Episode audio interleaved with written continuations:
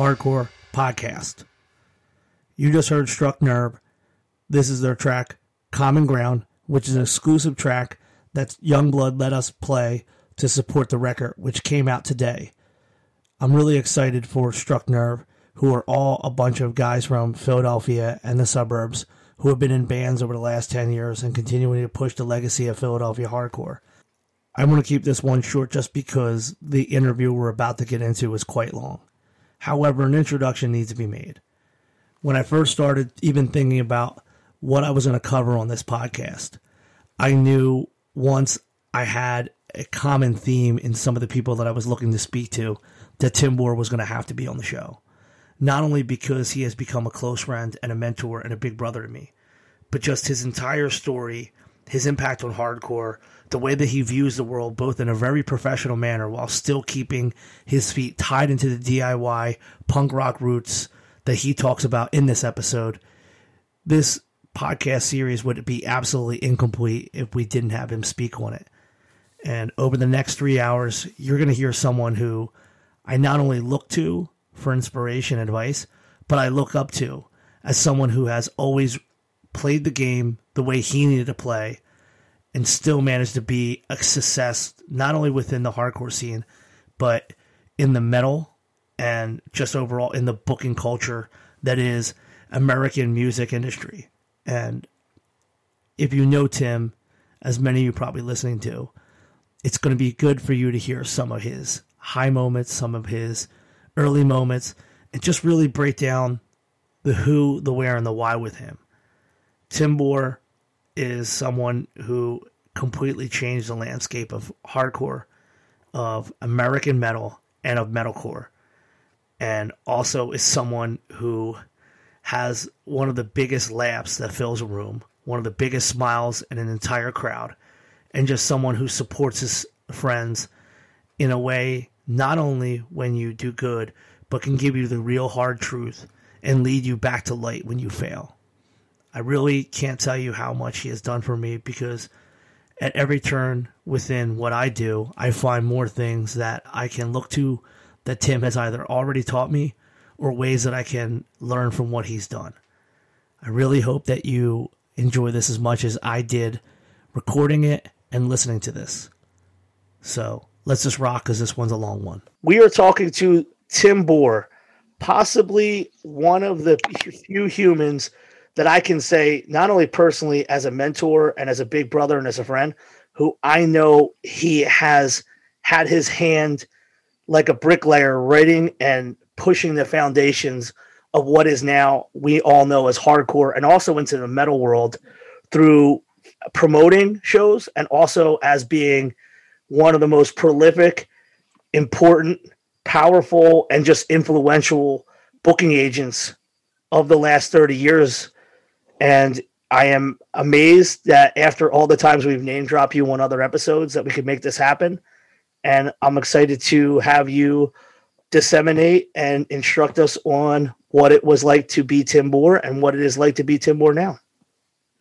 It's like to talk about it, man. It's uh let's get into it, man.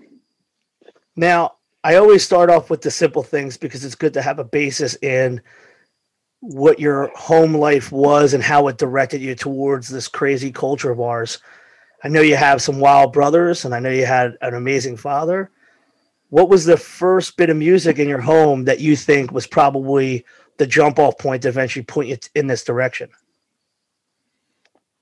Yeah, that's a that's a great question, man. Um, you know, I started listening to you know punk and metal you know, before I realized there was a the subgenre of hardcore, you know, when I was 12 or 13 years old. And I don't know that there was like, you know, some specific like moment in my life that it occurred to me to to start getting into that other than maybe I think really one of my one of my good friends, Jason, gave me like a Dead Milkmen record or gave me a negative approach record or you know, gave me a Slayer record or something. And and I actually had a friend of mine, Chris Bledsoe, who was way into metal, deep into to metal, and um, he was aware of like the metal, like fringe connection to punk and hardcore, you know, in in the mid '80s. Even though he wasn't deep into that, and while I like the metal stuff, that the that that fringe stuff that was like part of that world seemed way more interesting to me. And uh, i just connected with it from you know from day one you know and then you know you put early run dmc or early beastie boys in, into that mix as well. And you know it, it made for stuff that that i seemed to connect with one way or the other you know in terms of my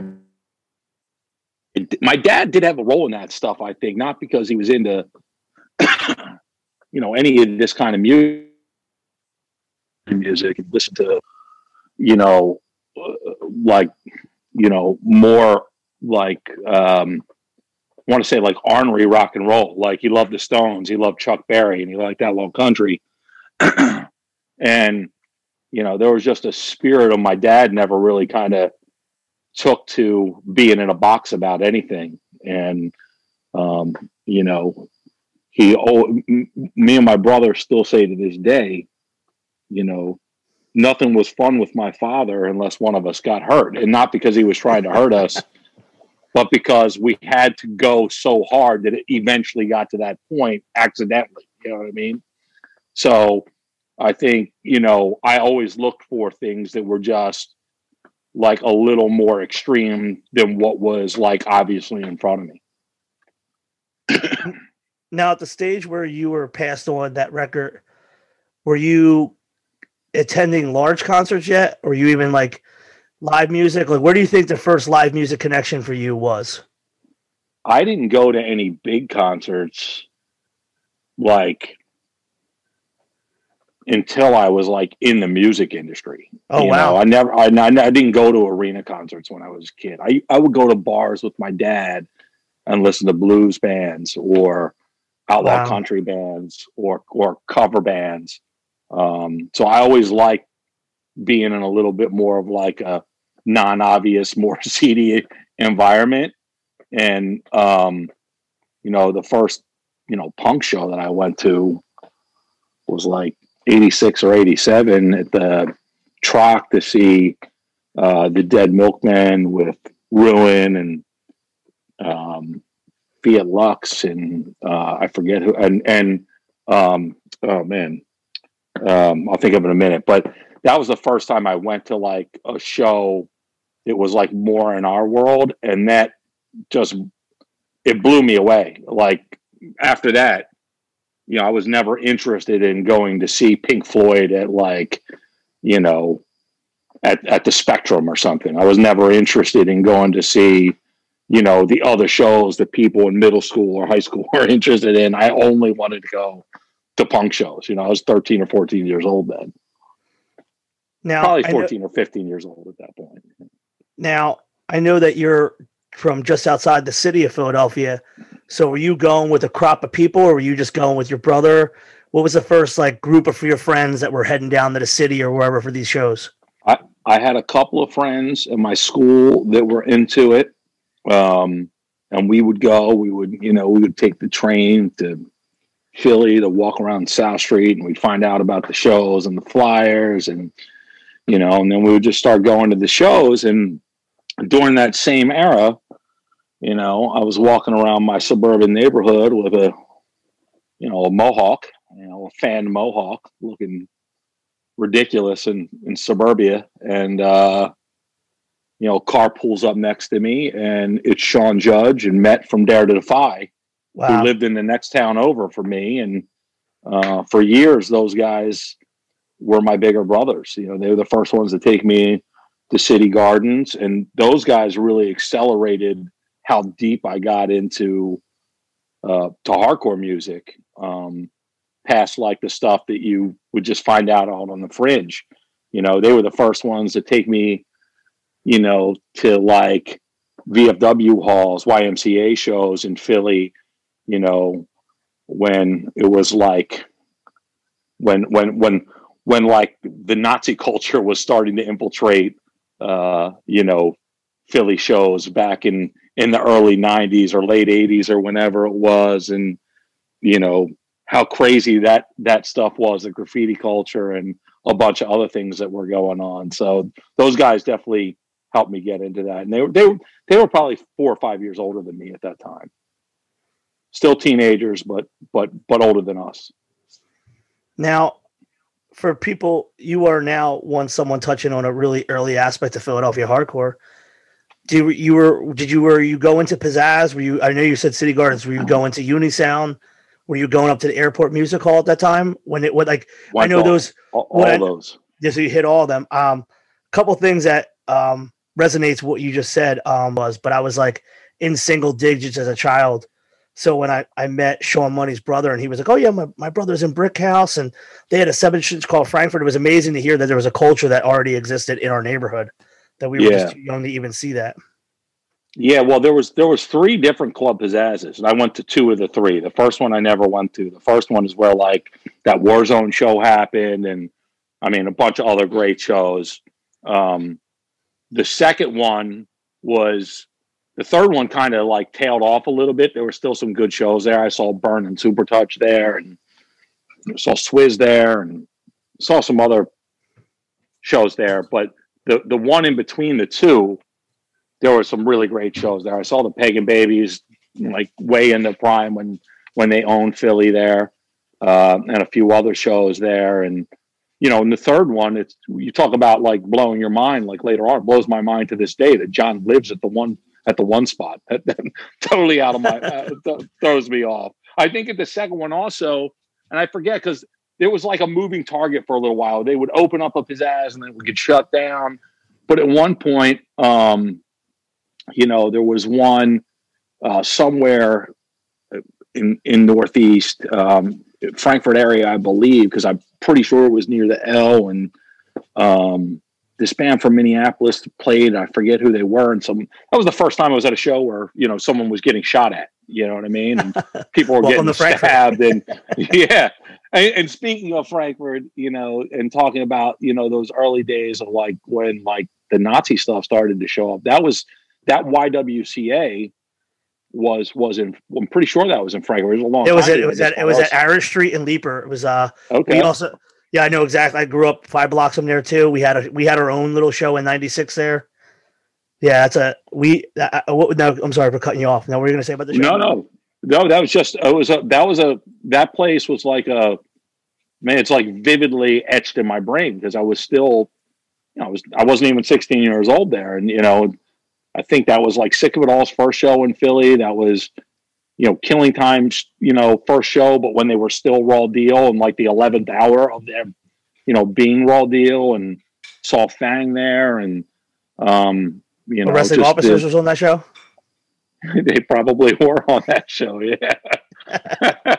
I saw them more than once. Yeah, easy enough. I actually lived with Jimmy for a little while. I don't like. I don't like to talk about that. Probably shouldn't talk about that. But yeah. No, I, I mean, a part of our culture and and our culture, meaning this area, and Richie Crutch spoke on on his episode. You know, we were juxtaposed in areas where people that you may have grown up with were like full blown Nazi skinheads. And if we had the numbers, well, we're fucking you up. If you had the numbers, well, we're gonna probably get our ass kicked that time. But this part of Pennsylvania and South Jersey, we were on a front line of this stuff. Now, would you say, because you traveled beyond that, would you say that this area, even at that time, was uh because you mentioned the beginning of Nazis, do you think that this area was where it was like the most amount of Nazis? South Jersey. I you know what? I it was happening in New York too, but it was a it was a different kind of subculture was like more about the statement of just being an outlier and being outrageous. And I don't, you know, I'm sure there was some true racism in that, but I'm not actually sure if that was like the same thing as South Jersey and Pennsylvania and Delaware and Maryland, where you start getting into some real like white boy hate, you know? So, um, yeah, I think it was, t- it was turned up in this area for sure. And, and if you would go to shows, you know, in Connecticut and Boston, and at least in my I, I don't remember that being as much of like an epidemic as it was, you know, from here, you know, and when I say here, I mean Jer- South Jersey, PA, Delaware, Maryland, you know, DC, even a little bit, you know. Now I know, um, in speaking about Delaware and Maryland, there's so many of like what I like our core my old heads, like your brothers coming, like, you know, came from hardcore shows. I'm like, you know, Hard Carl, Darren Weather, uh, Walters. Like, there's so many guys that were just outside of Philadelphia that without their impact, never would. I don't know what Philadelphia hardcore would have been what it was, even though, you know, technically guys didn't grow up in the city. And I always found it interesting that later on in life, I was like learning, like, you know, like, oh my God, none of these guys grew up in the city, but you guys are all fucking maniacs in your own rights. And I think my generation just took a cue from you guys and like a we're not putting up with this shit. We're not going to deal with the Nazis either. Yeah. And and it makes sense that you guys were at a, as teens walking into this and just like us we were teens walking into it. Well, you know what I loved about that era of of my life and that era of punk rock and hardcore and even when we were going to metal shows is like the friends that I made then that I still have now like we didn't grow up near each other you know we we found each other at shows and and became legitimately like brothers, like family. Um, and a lot of those relationships, you know, carry on till today. And you know, and I don't think this is like this for everybody. You talk about, you know, a bunch of like, you know, and there's plenty of people in that circle that were also either from Philly or living in Philly legitimately, but a lot of us were like suburban. They would come from southern suburbs, the northern suburbs, the western, eastern, blah, blah, blah, all that stuff. Once I found out about the city and once I really started spending time here, you know, I never left. I mean, it was like it it, it became like the pulse of it, the, the the speed of it, the the action of it. It all became as infectious as as as the music in general, you know. No, I think um, that's a that's a huge aspect of Philadelphia hardcore is that if we relied solely on people who were born and raised here, there really much there really wouldn't be much of a scene. It's actually been people who were drawn to the music and then came to the city and then made the city their own. Whether it was yeah. Sean Agnew, every I mean, like every generation, even to now, the, the kids from the suburbs are the ones now carrying Philly hardcore.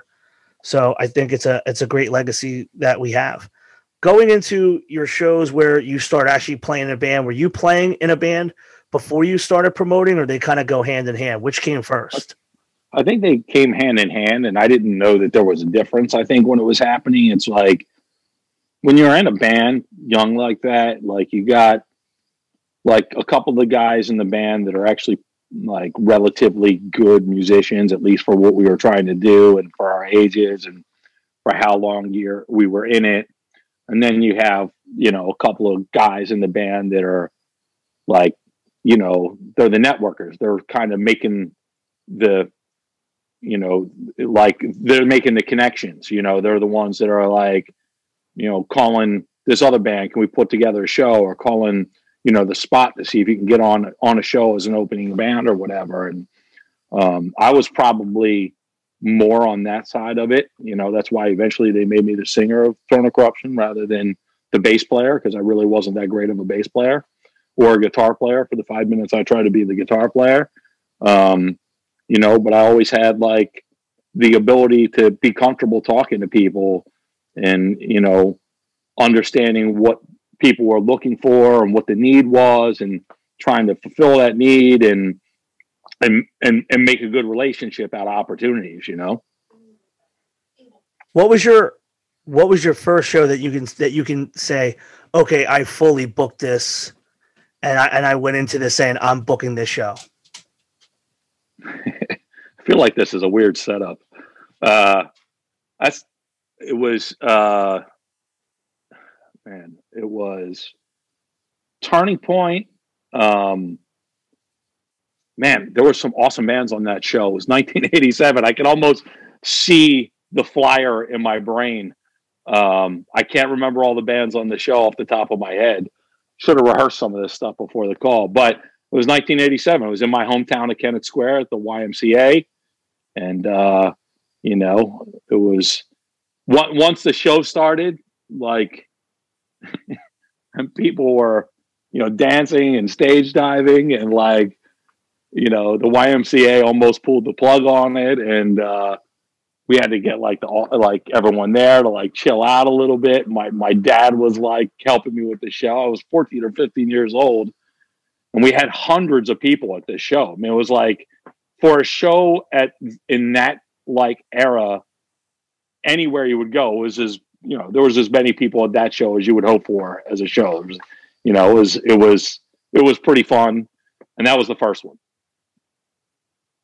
I think that a lot of people would love the idea of just seeing a show like Turning Point in the middle of a nowhere at a hall. And uh, I, I always say that with our area specifically, we had the small clubs, we had the big club, obviously, but there was something special about them VFWs just right outside of town. You know, that extra little something else that was like, sure, I mean, it ain't the truck, it's not the church, but there was always something different, like an, an, an extra little bit of lawlessness, as you touched on, because there kind of wasn't that like staged amount of bouncers, et cetera, et cetera, that kind of made people extra feel a little lawless. So I'm glad yeah, that even back sure. then, that's how it felt. Yeah, I mean that was it. I mean it was like a show for us, done by us, you know. And I don't mean that one show. I mean that just so many shows in general. I mean, unfortunately, that was the last show I did there, um, and was the last show I'd done for a while because we got more serious about playing shows and supporting shows on that side of it. Um, but unfortunately, that place wasn't going to get their head around the lawlessness that was going on at that show. But it, the, that type of show, that kind of spirit, that kind of like, you know, there's nobody really here to, you know, police this and we're going to police ourselves and it's going to be cool and awesome. That was, that's what it was all about back then. You know, you talk about, you know, like the unisound you mentioned that like you know there there was cheesy parts about that era that we can all like laugh about people that lived through that or whatever in city gardens as well less cheesy but like those places were our places man like you know th- those you know though there there can't ever be places like that again because they they they were about supporting what the scene was and what the energy of that kind of a show would bring to it, you know? Now, even back then, would you say that the smaller clubs and the off uh the main strip kind of VFW shows, did that bring a different crowd than some of the club shows you guys were going to? Because I know that's how it felt in the late yeah. 90s was that if you went to the Troc, they had that crowd, but the church and the VFWs was more like the actual hardcore kids. Was it the same that in your time frame? It's hard to say because you know, I mean, like my first impressions of that was it was all just so crazy, right? Like going to that that first Troc show where the Dead Milkmen were the headliner. That at the time, to a 15 year old, that seemed like the craziest thing I'd ever seen, you know. And it didn't seem all that seem all that policed, you know. Um, I feel like the heavy handedness of the bouncers that existed pretty pretty heavy at City Garden Gardens, but that had its own attitude about it too. Like it wasn't it was like being policed at at our level for the sake of it being what it was versus like it feeling like it was an outside force if that makes any sense. Um but yeah i mean i don't know. It's yeah i, I don't even know if, if i remember the question at this point other than I that all for a lot for many years it all seemed crazy because like the if there was enough people at the show, the energy of the show was overpowering the forces that were trying to control the show anyway. And that was that was the first 10 years of going to hardcore shows for me, you know, was making sure that that was the case. No, I, I um again, I know that feeling. We, you know, whether it was us on L trains or us in that packed truck, and you know, what do they have? Twelve hundred people, and you have ten bouncers. How much Yeah. can how much can ten people do? And like you know, with the truck, the light would always come on when shit really hit the fan. you know, like uh oh, uh oh, they're turning the light on on us, but the shit never stopped. You know. Now, what was the drive for you to kind of go beyond just like uh, I'd say like the grassroots level? Like, what was your first inclination? Because I know eventually you would do some stuff at Revival, but what was the first light bulb that went off and kind of sparked you to be like, "Hey, I think I could do this at a different level than what I've tried." Um, I don't know because well, I do know. Um, the difference maker really uh, was my first year going to college. You know, um, I was living in Philadelphia. I was going to Drexel University. I was going for economics.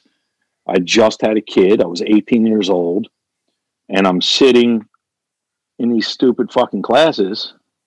I'm saying to myself, I'll never make it. Like I have zero interest in being in a culture that feels like what this feels like, you know. And and um, I basically after that first year, I made a decision that I was going to quit going to that kind of school, and you know, I had a you know literally a couple of hundred dollars in a savings account that we had gotten through my son's baby shower that I was like, I'm just going to start promoting shows and get into this. And uh, it wasn't a revival. It was at a place called Club Vampire, a vampire club or whatever it was. It was like 26 in market or something like that. Um, it- where right I know next to where I- all like the The triple porn X shops, yeah, yeah, porn shops used to be. yeah. you Before they tore it all down, I know. I know the building because someone actually mentioned the Vampire Club, but I didn't realize that you were booking even back then there. So, what was that like to kind of? What was that like for you, knowing that you were kind of putting things on the line and striking out? Did you feel Uh, you know what? I just made a decision that like I didn't know that I was going to survive or fail in life regardless, and if I was going to survive, it was going to be based off the shit that I already knew and that I already loved and I could trust myself with. And you know, I knew that the other path was just was not a a a path for me. And you know, there's something about when you got other people in your life depending on you, and you got to make sure shit goes well. Um, that was a driver for me.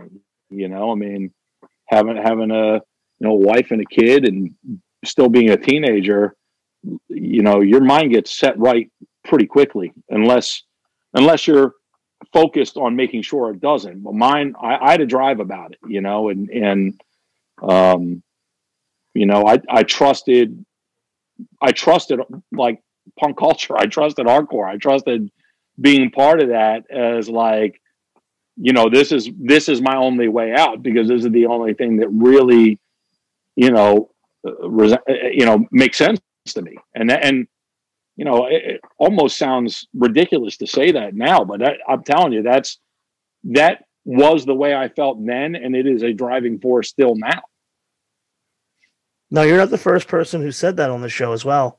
I feel like when you put all your chips onto a certain thing and you have that kind of drive and commitment, you're going to make it work one way or the other and you're going to find the way.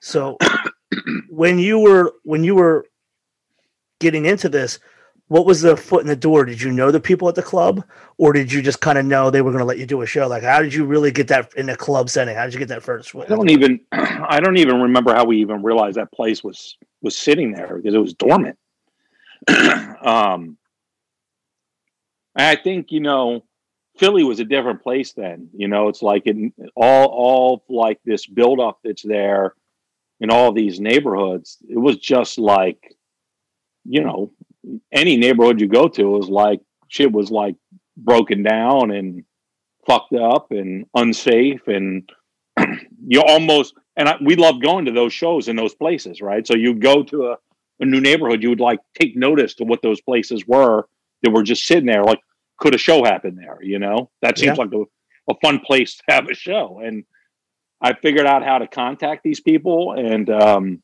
they let us in there and we only had a few shows it, that, while that was like the moment that i was like this is what i'm doing that wasn't what stuck um, I ended up going to art school because there was a music thing there. And while that still wasn't like, um, really, I wasn't necessarily any more interested in being in school there than I was the other place. At least there was something I could attach myself there. And um, at one point, a manager came through to talk to students or whatever, and he he ran the fan club for Anthrax and man, and, and managed the Cro-Mags. And uh, I just made a decision right then. I'm going to get the job working for this dude, and then I really never looked back. I started a, I worked for them for a while, and I started a booking agency out of that, and all that kind of led to where I'm at now. So and that was you, all within like a year of those early vampire shows. Did you just walk up to him and say, "Hey, I'm working for you"? Like, did you like? How did you strike I, I basically that? did do that, which you know made like maybe a small impression, but then it was like the unrelenting, like, no, seriously, this is what we're doing.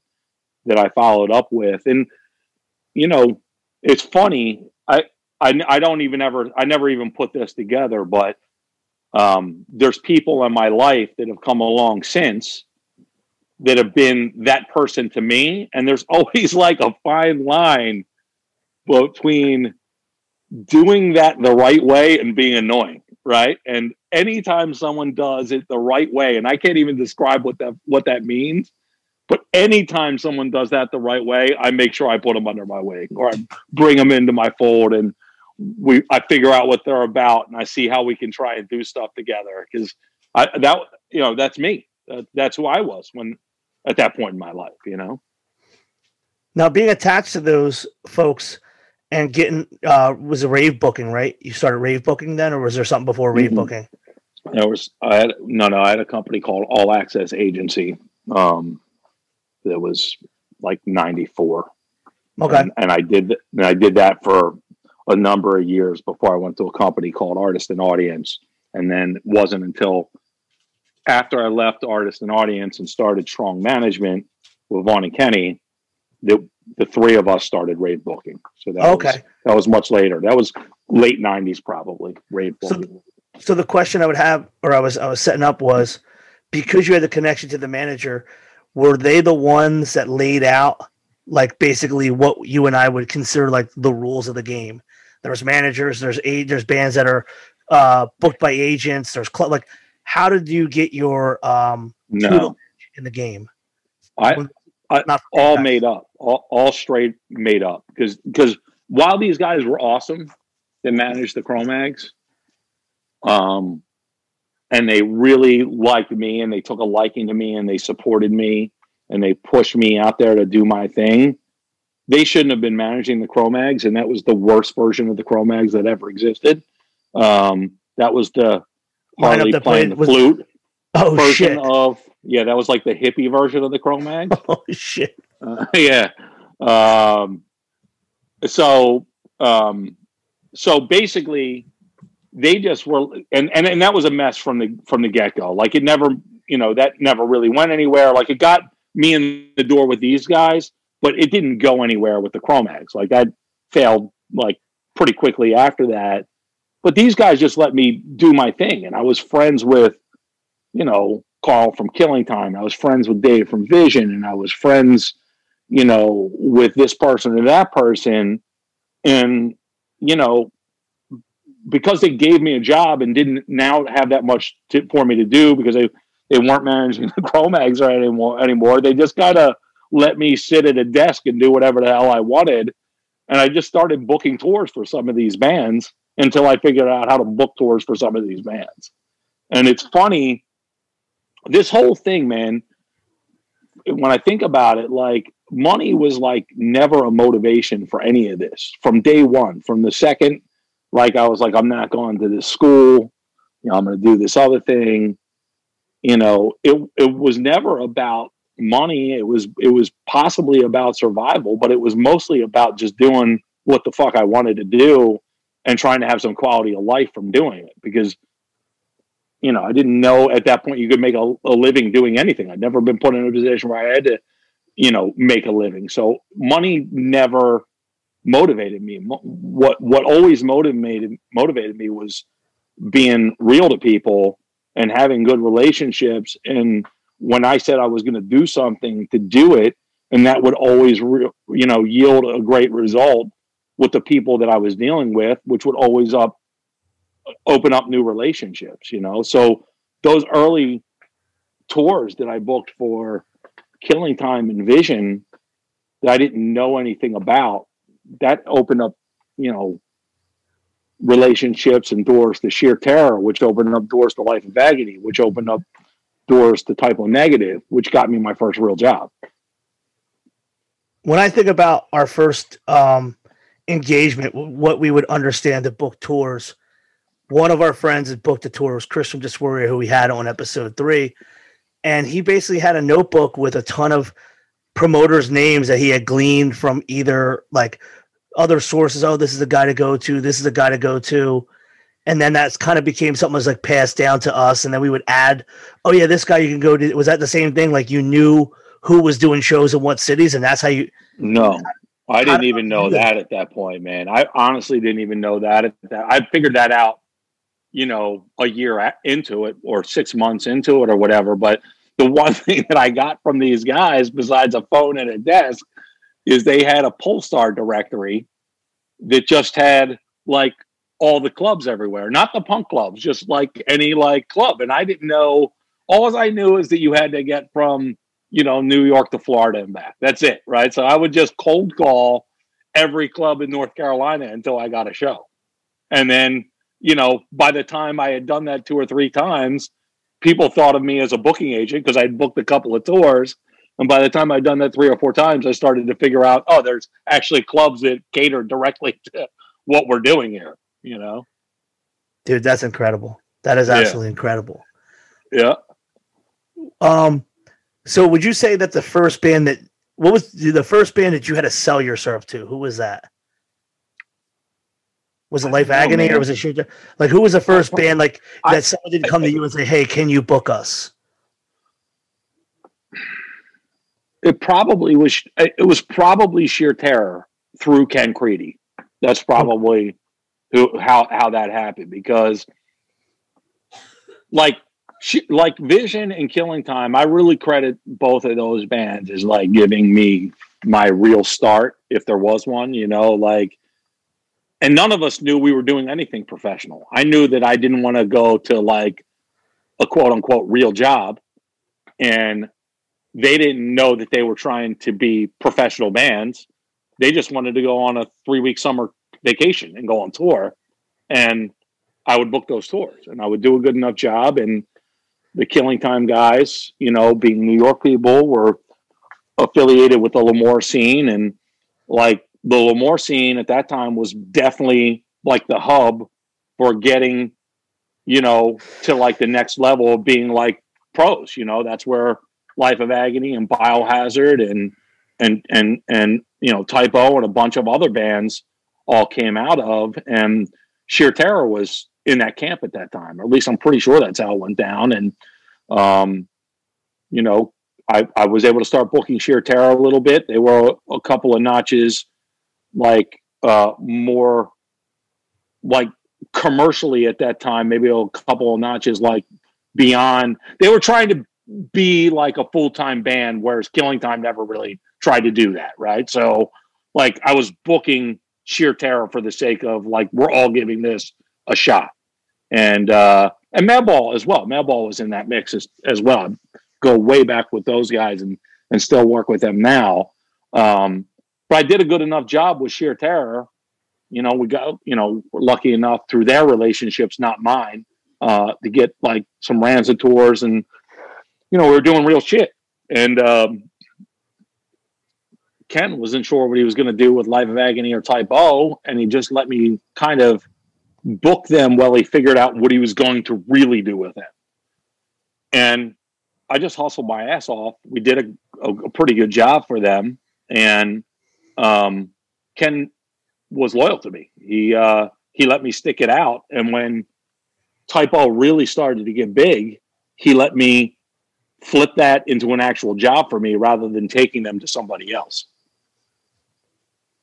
Man, that's incredible. I think a lot of people in music sometimes And I've seen it happen even just with smaller hardcore bands. They see something that's going to be a wellspring for themselves, and they just cut ties with anybody around them to say, "Hey, this is my gold nugget. Fuck you." So that's awesome. He did that. Now I've Yeah. always I've always attributed and- I've always attributed something to you, and I I need you to either debunk this or validate this. Did you have a hand in this specific show? It was Christian Death, Type O Negative, Shelter, and Rupert Speed. And Christian Death fell off of it, but it was at the Troc. yes, That I was love a a show like that. That doesn't make any fucking sense. See, uh, for those listening, one one of the greatest aspects of Tim Borror is his as he and he actually you broke it down perfectly by speaking about your father and the way that he had such an amalgamation of, of music interests.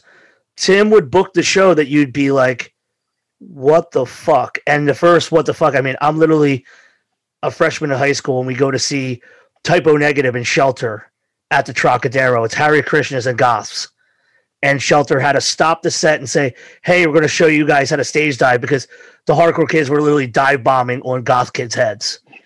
And I've always thought that you were the one who booked that show, and I was like, "Oh, Tim booked that show because I got to know you later on, and I know that you booked other crazy shows we'll get into." But I always love that you put that crazy show together.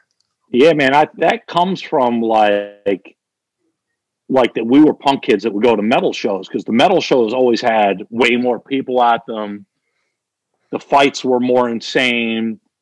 There was way more stage diving because there was way more people at the front of the stage, and we like we loved going to metal shows. But we were we were hardcore kids. We were metal. We were punk kids, and we we love so like. And I always loved metal because we always had so much fun at those shows. So anytime I could put weird versions of bands together, because I didn't look at it like I just looked at it like, oh, you know, these are cool bands. Other people would like them if they knew that they existed in the same way that I found about all these weird bands. And I ended up thinking they were cool.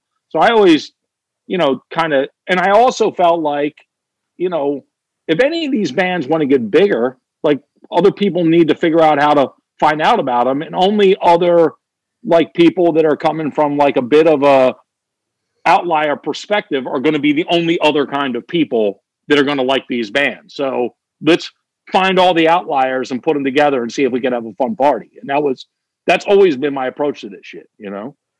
No, and it's it's evident in stuff that I'm going to ask you uh, coming up soon. So this is the early '90s. You're starting to represent bands, and something that I explained to people about what you did at this time was there were so many metal people involved in the rock music and the big clubs that the hardcore bands not being represented had a very good chance of almost not getting treated well because they weren't represented. Is that true? At, at what what I mean that I think that that definitely was was true, but at, at what time are you asking about? just like right around that point because I know like the metal clubs were where and, and you hear and I and I know I gleaned this information from uh fanzines interviews with bands at that time who were talking about before you know hardcore bands had like booking agents club owners were ripping hardcore bands off left and right as they were like bringing people in and I've Yeah. always attested that you were one of the people that kind of stuck out and was like no we got to represent these hardcore bands and make sure they're getting what they're supposed to be getting Yeah, I mean, I definitely. Um, I don't know how tactical that that is. I think that was just. I think that comes from the ethos of hardcore more than from me, right? It's like I was a hardcore kid working with hardcore bands. We're going to be treated right. Fuck you. That was. I mean, that's basically how all of us deal with every part of our lives. So I just transcended that. Uh, I guess a bit of the style of how I was dealing with promoters for these bands um, and that I don't know that I was more conscious about it than that. You know? Yeah, you're just doing what was right. Is essentially what you're saying. Yeah, hundred percent. You know, and the, here's some bands bringing people into your place. We're gonna get a real deal, and you know, we're not gonna take more than we should, but we're gonna get what we're supposed to. That's for sure. You know? Now, were you involved in the Downset Madball tour, or was that booked by someone else? No, I was. I mean, you know, I was telling. I'll, I'll mention another one. Um, you know, because while I was talking about like the the Type typo life of agony sheer terror era, you know, Madball was a big part of that from the beginning for me. Earth Crisis and Strife were a big part of that early in in their careers and early in my career. And yeah, Downset, Madball, um, you know, Hatebreed early on, all those bands, big part of of me coming up for sure. And so for so many people that are listening to the show, it's interesting to hear the perspective of someone who was basically at the helm of making sure these bands as they were setting the foundation were what now so many people in hardcore consider like the greats, you know, this is my favorite band. You had such a hands-on um, approach to making sure that these hardcore bands were treated professionally. There there had to be a time where you had to start telling some bands like, uh, you know, I, have got enough on my plate, or were you were you still able to work and take on new bands once you start really ripping and rolling?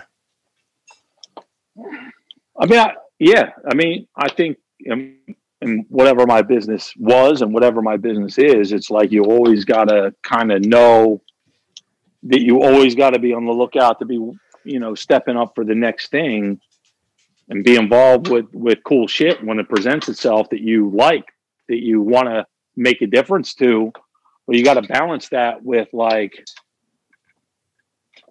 how much room is in my day to actually be able to make that difference that I want to make. And that's always a challenge, but I think that's a challenge I've always met fairly decent in a, in a fairly decent fashion. And, uh, you know, I think I'm more aware of it now, but I think that was an instinct from the beginning when you when you were working at this point, was there something like a Live Nation or AEG even back then, or not really? Nah, not really, man. There was a couple of like smaller companies that would maybe dip their toe into being in business in three or four different you know states, but there was no like mega machine, and that that definitely you know happened more like 10 or 12 years into my career in those early years you know, was a lot more human, frankly. Um, can you give me a contrast and comparison to being able to work in that environment where it was more open season, independent promoters versus now when so much of this is corporate? Well, I think the one defining difference, you know, and I don't even know if this is going to end up being like an like an answer that says anything bad about where we're at in the modern era. But back then, you had to go digging for the people that not only understood the culture but cared about the culture and could promote these bands properly and would let these bands come into these places and have shows that you know felt good for the audience right like you go into the wrong place with these shows you know the second they see you know some dancing. So the second they see some stage diving it's game over right? So you had to be a lot more like aware of is like this a place that this show is going to make sense? Is this promoter understand these bands? Can he find the people you know can she find the people in these in these places that are going to in in this city that's going to bring out the fans? And uh, that was a lot more like you had to do a lot more digging to figure that out then than you do now because now like it's kind of one size fits all for better or for worse. And sometimes it's better and sometimes it's worse you know? It's like there's not like some place i'm going to put a show where they're going to be surprised about what the show is or they're not going to know how to go find the audience. Like that that I, I that that problem's been generally solved that's really interesting. It's, actually, I, it's less. It's less. It's less fitting to what the spirit of any audience is because it is a catch-all, but it is a catch-all. If that makes sense.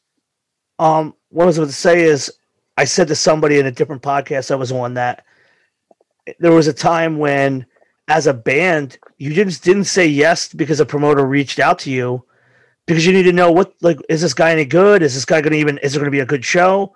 There was more yeah. of a buyer beware. So now in, in the in I feel like in the hardcore world, it's exactly what you said. Generally, it is catch all. Everybody kind of knows the rules, and I know for people who may not know this, at a certain point, and you could hear it in certain clips and shows, there was New York hardcore people on talk shows talking about moshing, talking about what New York hardcore matinees were at the time that Tim's talking about this. Like it, we, you know, kids by today's standards have seen moshing since they first were exposed to this music, but in the early '90s, it was a bit of something that would like get on Donahue. Like, oh my God, look at these kids! They're moshing, they're kicking people. And so that's what well, Tim's, that's what you're explaining essentially is yeah the clubs would even relate and want this kind of activity in their shows, correct? Yeah, and look, it's it's it's good and bad. Like I'm glad that like now for the most part bands can go, you know, get a deal that's square for who they are. It can be quantified and managed and and and it's harder to rip people off now and um for the most part, you do a show and like, you know, like the band's going to be able to have the kind of show that they were expecting to have.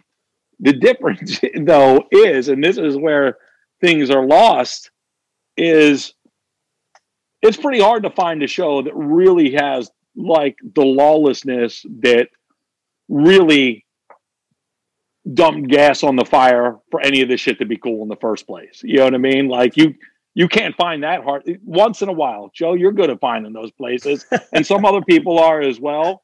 But it they're hard to find, and it's dying off. It's a it's a dying breed.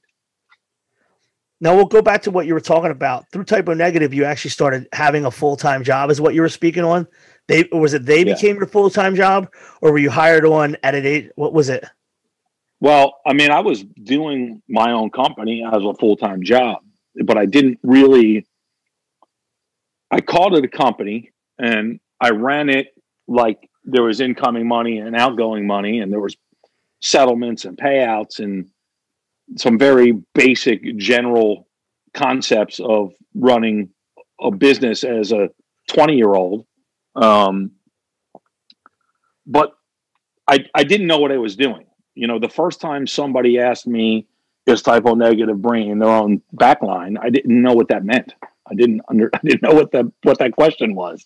Um, so that just gives you some idea of where I was, and I didn't realize that there was this whole bigger music business machine going on around me. When when when I was booking Killswitch, or I'm sorry, Killswitch Type O, when I was 20 years old, I was doing it out of my bedroom, and it's all access agency, and I think I'm killing shit, and I'm booking Bolt Thrower, and I'm booking Prong, and I'm booking like some cool shit, right?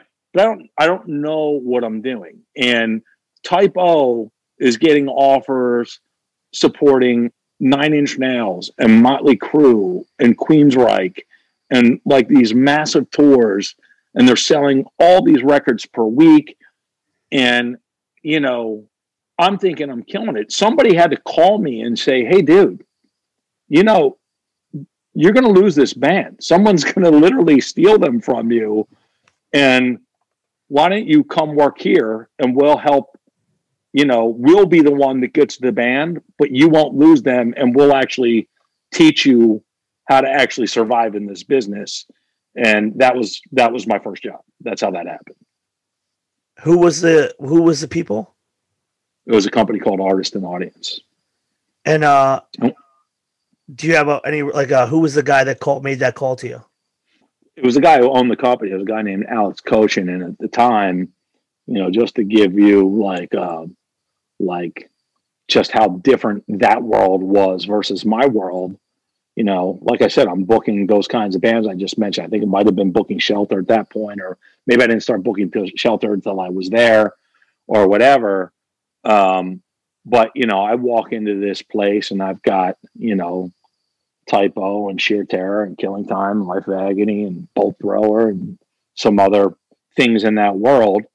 And these guys are booking stadium shows for uh, Paul McCartney and Guns N' Roses and you know Nine Inch Nails was blowing up and Live was blowing up and Marilyn Manson was about to blow up and the Chemical Brothers were about to blow up. That was the world that I walked into from my world.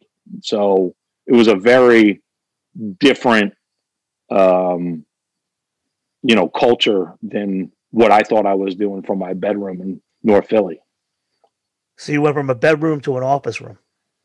I went to from my bedroom in North Philly to a to an office in the Upper West Side of of, of New York as a as a 20 year old kid, and and I'm psyched to still say this to this point because it's so ridiculous. Um, I walked onto that job as an agent, as totally unqualified. I didn't have to be anyone's assistant. My assistant at the time was probably 20 years older than me. He fucking hated me for it. And uh and I was like, yeah, this is what I do. I had no fucking idea what I was doing, but they were all so, you know, so awesome to me. And um I was really lucky to be in that situation, honestly.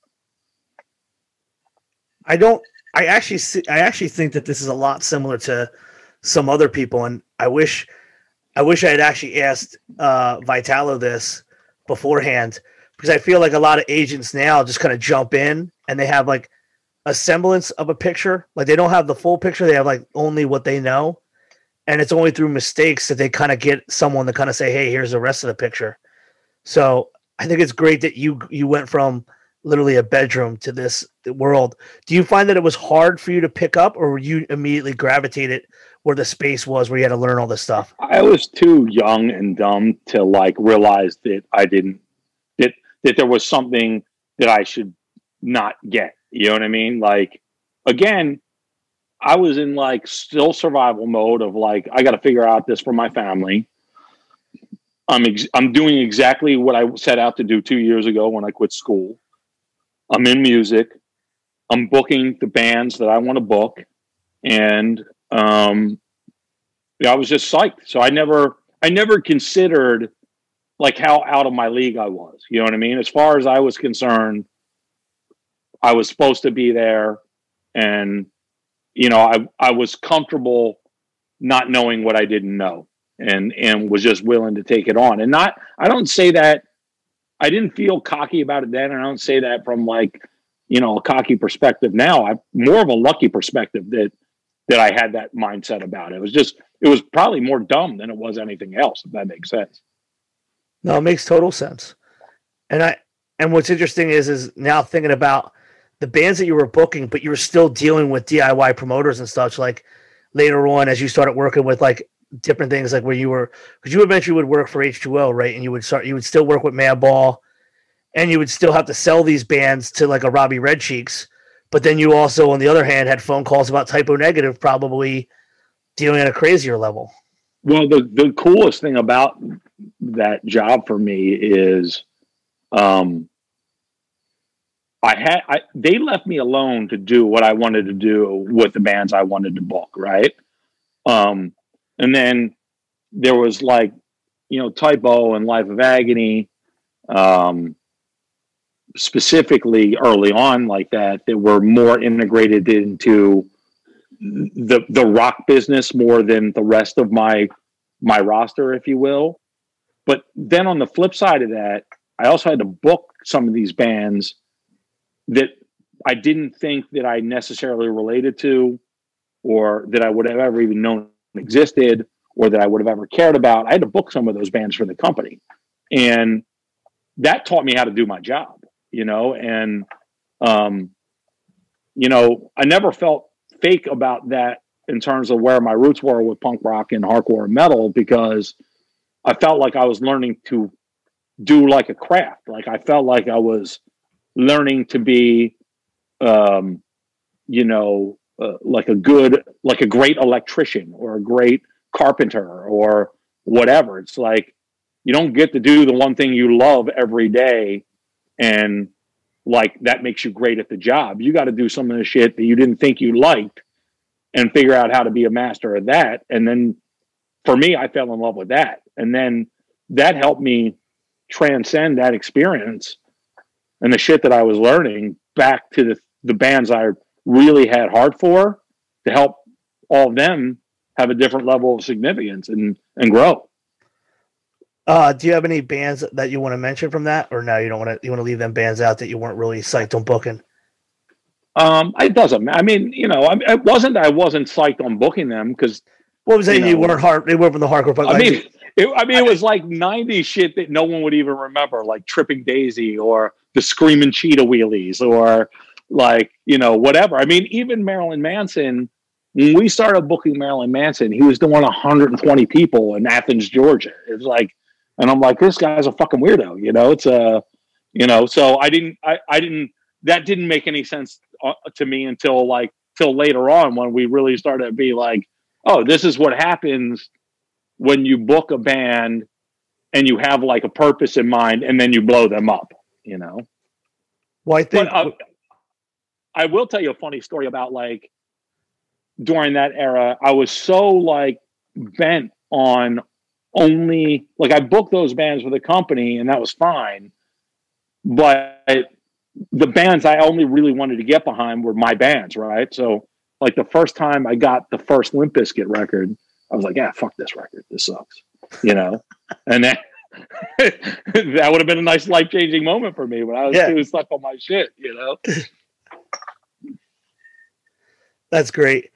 Um, as a, from a younger perspective, I think uh, Marilyn Manson I saw for the first time at the TLA, and it was right after they had been on the TV show. Their big, the, the first like real big record was out. They weren't the Spooky Kids anymore, and they had Monster Voodoo Machine opening, and then in another completely Tim Borror only situation, I think like two years later, it was like Marilyn Manson and Clutch at yeah. the factory. Yep. Yep. No doubt. That was, the tour I definitely had my hands all over. Yeah, without like, question, man. Because I always say, I'm like, I'm like, you know, Tim is the guy that would would put Clutch on a Marilyn Manson tour. Yeah, and like for the most part, that wasn't like a direct smash for either of those bands to be on tour with each other but like it was the people in the middle that were paying attention and was like, oh, this is really cool. And, you know, I still am in business with Clutch all these years later. And those tours, those tours that they at face value didn't belong on are the reason now that they have such a huge career. Cause they always, they didn't go out there and worried about who hated them or didn't understand them or who didn't connect to them. They went out there and played for like the fans that were paying attention and would like them. And they always took that percentage, no matter how big or small of that crowd that they played for. They would always, you know, take that that percentage of the audience with them and began building their career that way. And I always love that shit, you know. Another thing that I know that you've been I don't know if lifelong, but uh you were very involved with uh GWAR at a very early stage too, correct? I mean, I don't. I wouldn't say that. I've I've been involved with the with GWAR in the sense that I've seen them play shows since I was 16 years old, um, and I've been in business with them now probably close to 20 years, give or take. But in the scope of GWAR's legacy, it goes All right, it goes another were... 10 or 15 years before that for me. You know. Oh, okay. Um. So you're so you're working at this you're working at this established agency you got the hardcore bands, and you're you're obviously working for Marilyn Manson, these other bands. What was the onus to start strong management with uh, Vaughn and Kenny?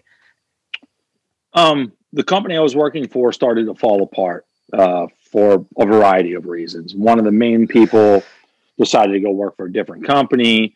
And the guy that brought me in there, that was the owner of the company, decided he was kind of disenchanted with, you know, mainstream music business in his own right, wanted to go run the business from upstate New York and like, you know, like, you know, in in in, in the Adirondacks or something. And and and and and I just didn't see me taking on that life. And I was so at that point I'd been living in New York for a number of years and I was you know, I was really in deep into being in in New York hardcore. Like that's what I did with every free moment that I didn't have to serve my job and my family was was going to shows in New York and being around everybody in New York hardcore. And um, I wasn't going to go to upstate New York to be part of some, you know, weird, you know, business. I, I wanted to fucking go do my shit. And so, um, you know, I'd gotten to be pretty good friends with the H2O guys at that point. I've gotten to be really good friends with Vaughn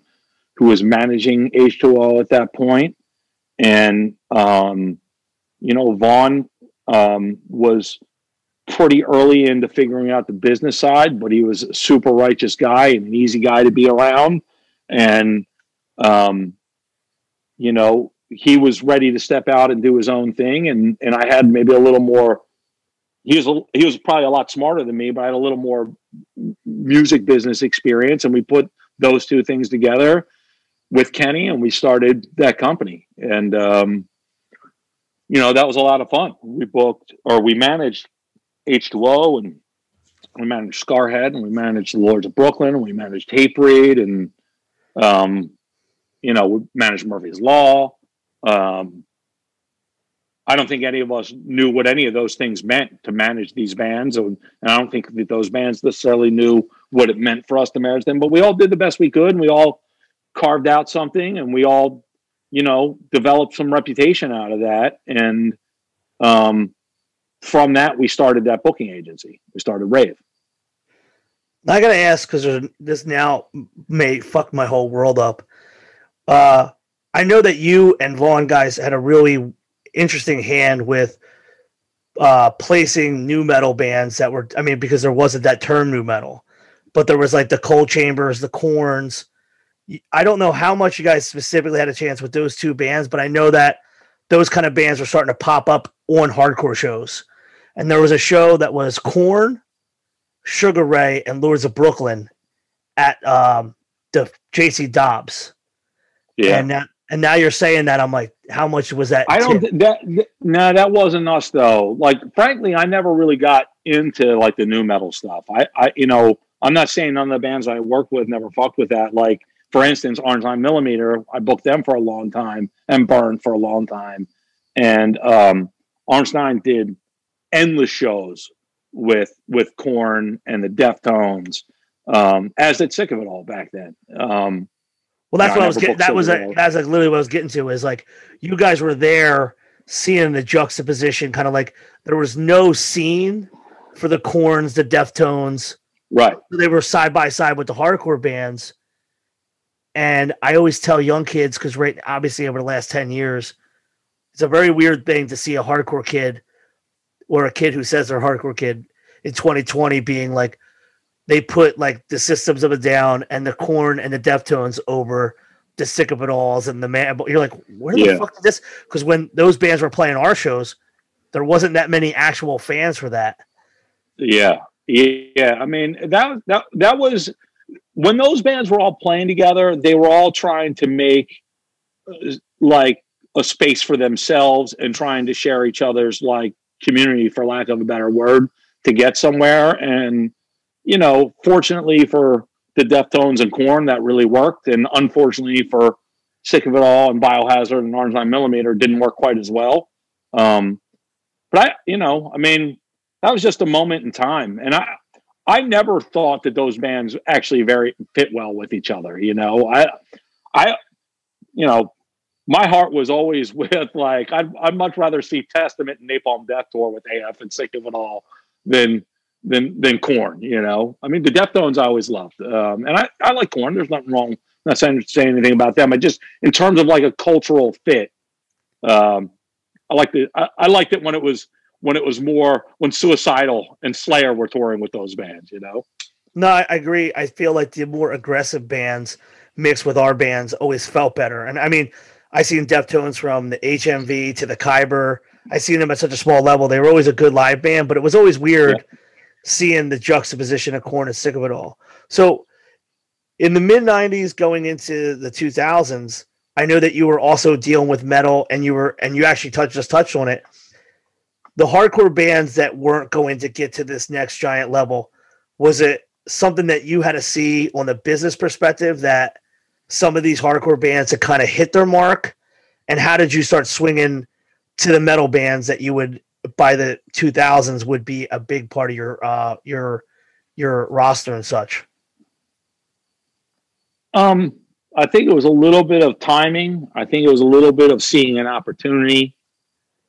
Um, you know, when we started that company Rave, and we didn't we didn't start it. That's that's not genuine to say. That company already existed, and, and they were trying to move on from being the face of the booking agency and doing the work. And they made a deal with us for us to take on the name, and we had to deal with them. And and unfortunately, the personalities involved with that didn't really work out. But it was their company, and Vaughn and Kenny and I were doing our best to run it. But part of you know what that was was you know three guys that were deep into hardcore living in new york city taking over kind of like a like a sludgy 90s you know um like roster you know like they had awesome bands but they had bands like nashville pussy and neurosis and you know napalm death and you know bands that were were were were not so hardcore leaning. So we started to like, you know, put some of our stamp on what that roster looked like, you know, with with with Hatebreed or with H2O or with Earth Crisis and Madball and you know a bunch of those bands. And eventually we started to just make weird tours out of that. And at the same token kind of like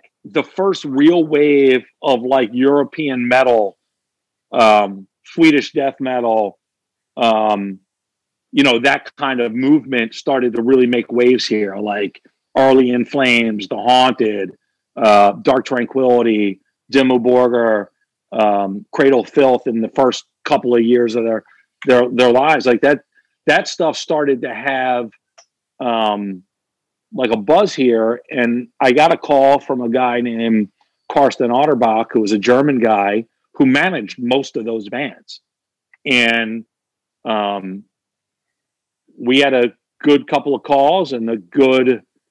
We, we, made a good friendship and it created a good relationship. And the next thing I know, um, we're representing literally every one of those bands that mattered here. And um, that's really how I started to get into that lane, you know, and and then things from that relationship crept in that you know that you know that didn't come through Karsten, but you know, King Diamond and Mercyful Fate, we booked those for those bands for a while, and um, we just for a long time, you could either deal with people who were culturally disconnected from metal, um, and were just booking them for the money because those bands made money, uh, they weren't booked carefully. They weren't booked with with their interest in mind. They weren't booked in the venues that supported the kind of production that some of those bands wanted, or you just dealt with sleazy people. And I think we and there's a lot of people now that are a better alternative, but at the time we were like one of the few people that would deal with metal that would treat it with respect and treat it like those bands cared. And so we became the go-to place for those bands for a long time. What's incredible is uh, all of them bands obviously were a big part of it was Century Media, getting a lot more distribution here.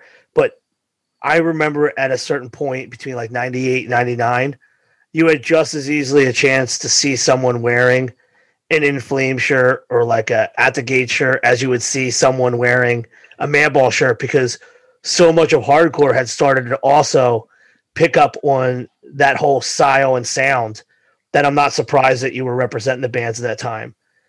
And yeah. um now for me, just looking at it, there was obviously bands that were getting bigger and stayed in the big clubs, and then there were some bands that were getting smaller. How how does it how do you as an agent deal with some of the bands that had like the flurry where they had their moment and you're like, look, we can't get you in the same place. Is that always a hard thing to kind of tell somebody, hey, we got to play in a smaller room? Yeah.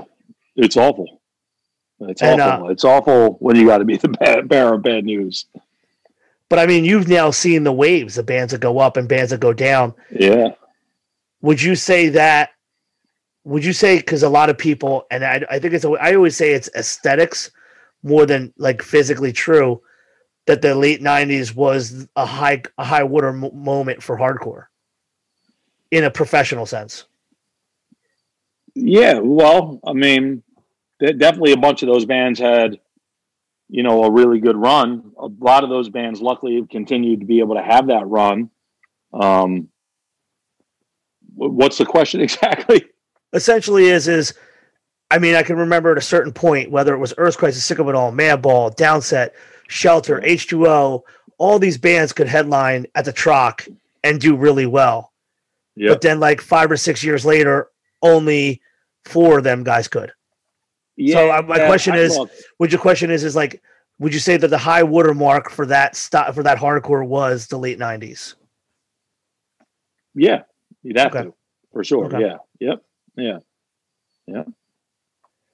And like, if I know for you, because at this point you've been booking shows for already booking shows and working with bands for ten years.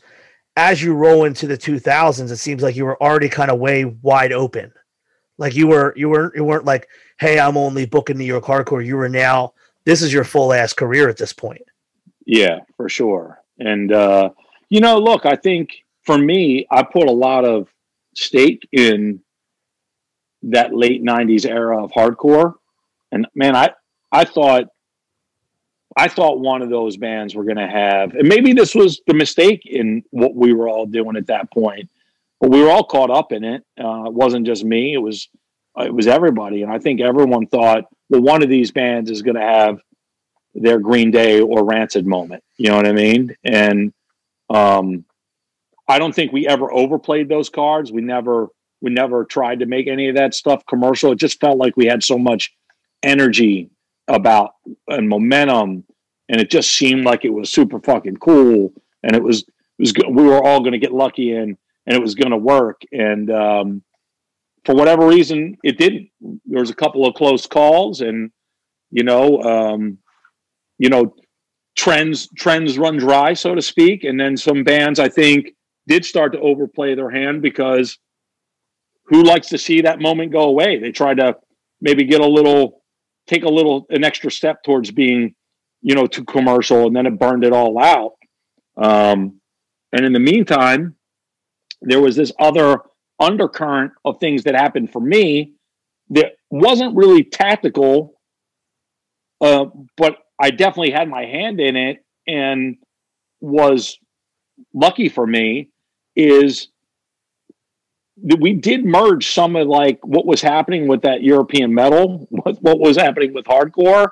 I think I told you about this oh, like a week or so ago when we were talking about doing this podcast. Like that Earth Crisis in Flames tour, I, I still to this day say like that is the reason that bands like Killswitch and Lamb of God are as big as they are because it merged those two things into one genre, and that became you're absolutely right. that, that became metalcore, right? And uh, I was a big part of that world, you know. Um, and you know, you know, I went from booking a lot of like those hardcore bands that I love, and a lot of those European metal bands I love, to a lot of those like metalcore bands that I loved, and um, that that that stuff ended up getting like bigger than all that stuff, and um, that's been fun to be involved with that. What's funny is you actually picked up with how I just set that whole thing up. So as a fan, you know, I gotta remember 18 and 1998. You know, uh, I'm watching. Actually, it was 97. No, no, no, no, no. It was 96. Uh, Lamb of God was still Burn the Priest, and we're in a big fight outside the Stalag 13 at one of their sets. But by the time 99 2000 rolls around, now they're starting to be Lamb of God, and every time I die is played at the um, kill time, and Killswitch Engage would come and play the kill time. So what I was saying is very interesting because I know you're linear of this. As some of the bands from the '90s had kind of crested and started to burning out, these newer bands were in the hardcore spots, Those bands were hardcore bands, man. They were in the hardcore spot- deeply in in the scene for sure. And um, like to the point where specifically, I remember uh that Philadelphia shoot for Lamb of God. You know, here it is. It's fucking, it's Lamb of God. It's Fear Factory. It's Children of Bodom, which I think you were booking at the time. But Yeah. then you still had Throwdown as the opener. You know, Yeah. like, and that's that's another Tim Borror move. Like, oh well, Yeah. here's the new here's the new reign. Here's the new era.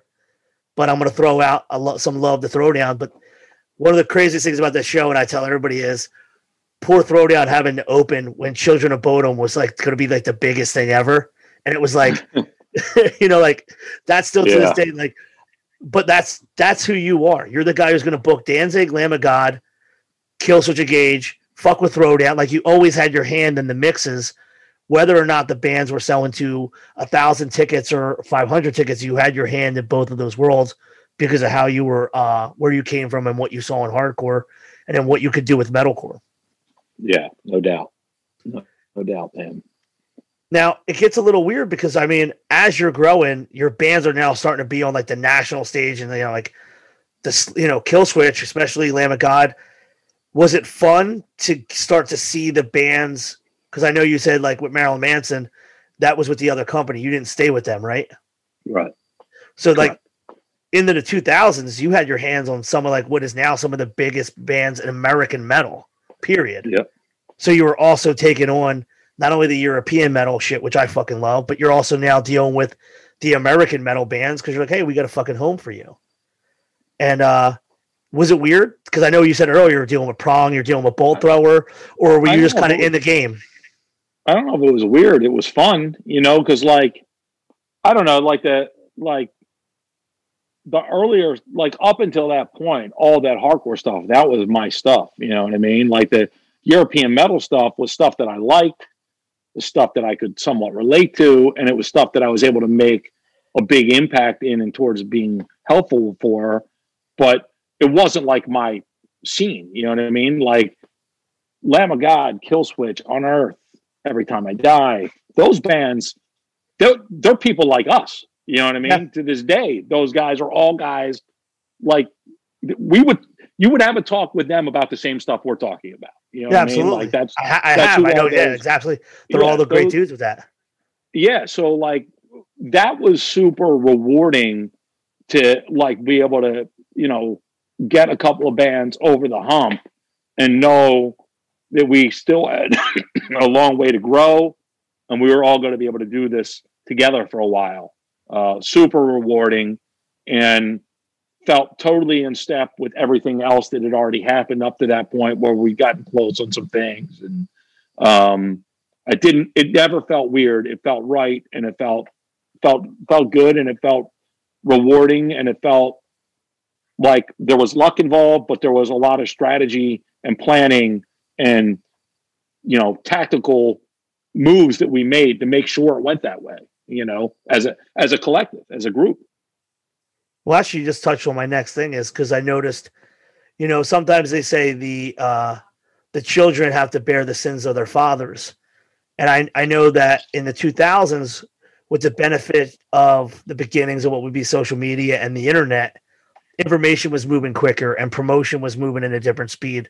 But also, I believe people like you, having seen some of the mistakes or things that you would have done differently in the bands in the mid 90s, you had the opportunity to do differently because of you now knew. So you just kind of touched on that. Did you start getting um, a different team or did you had to add more people as the internet came on? How did you work with the tactics to develop a bigger like plan for these bands and just hey here's a new record here's your tour yeah man that's a good question i, I don't know because i do think like there was things earlier in my career in the 90s that like it felt like we were doing everything right but also i wasn't as old and ex- i wasn't as old as i would become in the next few years and as experienced i was in the next few years right? So those other things happen and then you're in maybe the same crossroads with a different situation a couple of years later, you know, you kind of subconsciously are just handling things differently because you know that that moment needs a little bit of a different kind of leadership than what it maybe needed before. You, you aren't even necessarily aware of it. Maybe you're aware of it sometimes, maybe you're not other times. It's just organic. Um, you know, but look, the, the internet is like, you know, we grew up in an in an in an in an in an era where we lived on both sides of it and in the middle of wherever it is now, where you know we're like one of the few uh, age groups that like can really say it that way. You know what I'm saying? There's like the pre-internet and whatever kids are living with now, but the evolution of that and people that live inside of that evolution that's who we are. And I don't I don't even know that I was ever that conscious of it other other than it was occasionally a tool that we used and then there were other people who were way more keenly aware of it than I was that were using it as a definitive tool. It, it was it was just another part of like just general evolution and growth for me. that makes sense. Well, I guess that kind of goes into what I'm saying now. I know a lot of our relationship has been, hey, let's just get on a call. Yeah. And I know that you're you and many of your um I would say your peers are still let's just get on a call and hash this out. When did you start having to start look at with some of the younger people in the whether um that you were working with and how they were using the internet? How how much of what those guys were doing did it have influence on you, or were you still the guy like fuck this, I'll get on the call, I'll get this fucking hammered out? I mean, I don't know. I think I send and receive as many emails as anybody else. I mean, they're by the hundreds daily. You know, I mean, I'm dealing with plenty of my business and plenty of my life. You know, you know, listening to music on Spotify or YouTube and finding out about music through the internet or doing business through emails because it's fast. You know, you can just burn through shit and get it done. You know, but there isn't anybody that I'm doing meaningful business with that I don't also need to get on the phone with them and and have a, com- a conversation with them. Relationships are are real to me. That's a big part of what got me to this point in my life. That's a big part of just how my heart and head are connected to each other. Um, a lot is lost in translation when you're not talking to people one on one minor misunderstandings can put big wedges between people. And, um, you know, I think at this point, one isn't, you know, more important than the other. I think you got to do both.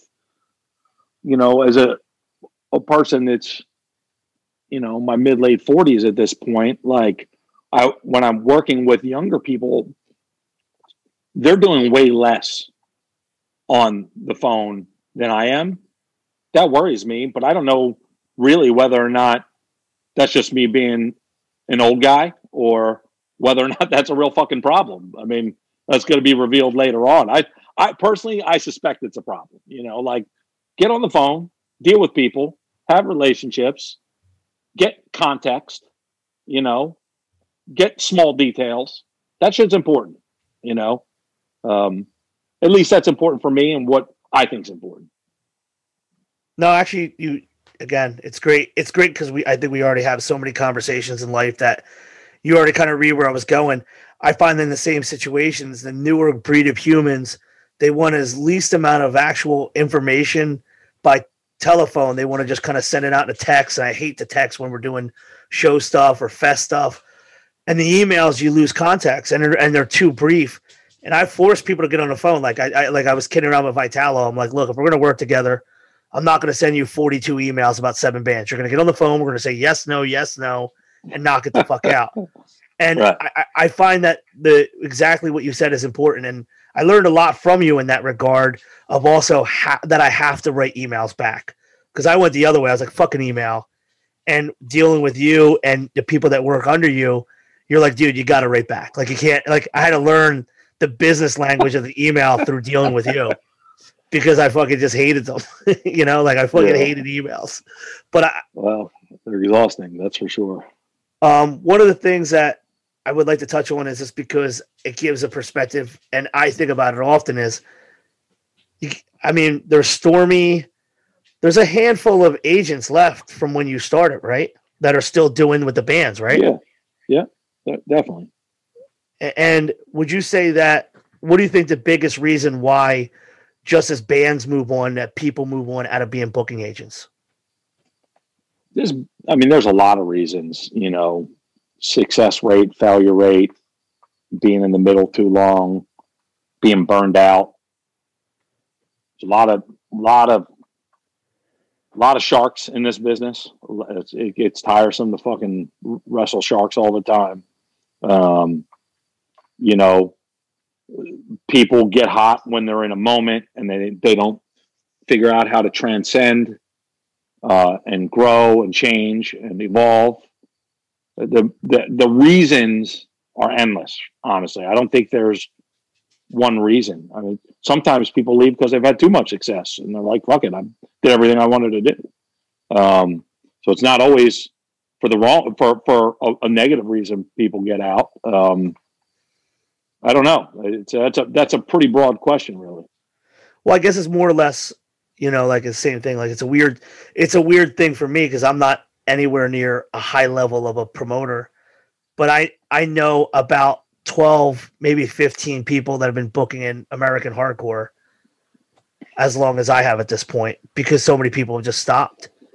And yeah. it's a sur- and it's a, surreal a surreality for different reasons. So um obviously uh Stormy is someone we love to have on the show. And so it's do you think that there's just something that specifically the old guard has? Because I mean, you got to think about this time frame. There's so many people that have already kind of come, gone, and burn out in that range where you know there's only a few stalwarts left, and then there's these up and comers. Yeah. Well, I don't know. I mean, I think that's always going to be true. You know, you you mentioned Stormy, and you know I've said this to her many times, but she's one of my heroes because she, she's she's a queen. She's she's a she's a pros pro, but she's also legitimately culturally connected to her shit. You know what I mean? Like, yeah, there ain't no faking it. You know, and she is one of the most extreme fighters for her artists that there are. And I think when you mix being that level of an elite badass with true connection to the culture, you're always going to be around as long as you want to be around. You know what I mean? And, you know, um, we talked a little bit about Kevin Lyman before this call. He is, he is one of those guys. Um, you know, there's there are a lot of those a lot of those people out there, man. Um, and a lot of the people that didn't make it, I venture to say they didn't make it for the right reasons. Like there's just a lot of bad people out there, man. They're out there, you know, they're trying to take from this stuff, not put something into it. You know, I mean, I'm, I'm saying this for myself, but I'd have to imagine when you start talking about people like Stormy or people, you know, of that ilk, the reason they're still going is because they never forgot that they got to bring value to what they're doing, you know? And when when you're bringing value to something, people want to keep you around because you're helpful, but you're also trustworthy in that regard. And, you know, for me, it brings meaning back to me, which makes me want to keep doing it. So it's a cool circle in that regard, you know? Well, I, I absolutely think, especially if you're culturally connected, the the thematic scenes within hardcore and punk is a lot of those things that you're talking about. We have strong relationships. You know, this whole thing works on trust. If I call you and say I'm going to do this for your band, you know me, you trust me that it's going to work out, and we can walk away with this stuff. And I find that the people that couldn't do these kind of things, that's why they're not in the game. And I actually wanted to bring you to this next thing. So on another episode, which I don't think you listened to yet, we had Rich Hall, and he tells a f- quick short story about basically how Hellfest completely fucked up and messed up a head count. And I'm, I always ask him because he's, you know, Rich has been known to help out Hellfest. He's come and helped this hardcore. And he told a funny story about you're basically like, yo, you guys completely fucked this whole thing up. And then you're like, why the fuck is Rich Hall here? what is he doing? He like, why is he in the fucking room? and Rich was kind of like, and Rich is like, oh yeah, Tim's pissed. All right, I want my money. I'm getting the fuck out of here. yeah, I, I, I, I, where are you well, going with that? Because I remember that. I'll tell I couldn't you, tell you a single detail about it. Well, the detail was that there was a specific thing regarding either Thursday or one of the bands where they had a head count added to the guarantee, and they yeah. couldn't do they couldn't produce what they were counting by heads. But the broader question isn't that specifically, it's just kind of like show a moment where you're like in crisis, like, hey, fuck you mode. How many times do you think, had you been less hands on, that people would have got away with ripping off because they weren't trustworthy? And so, can you elaborate on just how hands on you're on and the reasons why, and maybe an example or so like something that you had to learn early that made you be so fucking hands on with everything? Well, I, there's two things that that get into like a situation like that, and that's one situation, right? But you know, when I walked into that first company that I worked for, Artist and Audience, you know, they were what they were. Their name of the company was Artist and Audience. They were about representing the artists for their audience. They didn't give a fuck about, you know, they wanted to have good relationships with promoters, but they they weren't on the promoter side. They were on the artist side. So they were always bringing into question about the legitimacy of settlements. You know, where the amount of tickets sold that you're reporting, you know, what actually what the tickets, how many tickets were sold because until things got all digital in the way that they are now was a lot easier for promoters to um, hide some of the money and it was done frequently right? So there was a lot of practices um, by people who really understood the business that were put into place to manage that the best that they could which i learned but then you also put that in the mix with where I was coming from from hardcore, which was like, you know, we're always not afraid of a fight, right? So we, yeah. I brought that attitude to like the knowledge that I have of these things, and I could put people in check pretty easily because I would I would put things out there in a way where they know that I was serious, but I was already, but I would also show that I was smart enough to know what the fuck I was talking about. So that if you, if you couldn't match a counter claim to what I was putting out there, you were always going to get washed 100% of the time. And, um, you know, that is a big part of the personality I've always carried and a big part of why these bands always liked having me around and why I'm trusted by them is because I have, you know, that ability, I suppose. That actually leads perfectly into some of the more modern stuff. How hard is it with such a corporate level and the W 9s and the taxing? Do you feel that they just created a different system to take money away from the bands with all the different things? Or do you think that it's kind of because it's all on paper and it's all digital and all this stuff that it's it's harder for them to hide the money. The money gets hidden. Um, there's a lot of tricks that are out there. Everyone kind of plays the game now. Like money is money is horse traded. Like we're going to give you a little more so we can take a little more, and and everyone kind of falls in line. It that part of the business is is disappointing, but that's part of the business, right? And um, that's bigger than me, and um, the entities that are at play are are bigger than than most. Um, it's just a totally different business, man. And I'll tell you,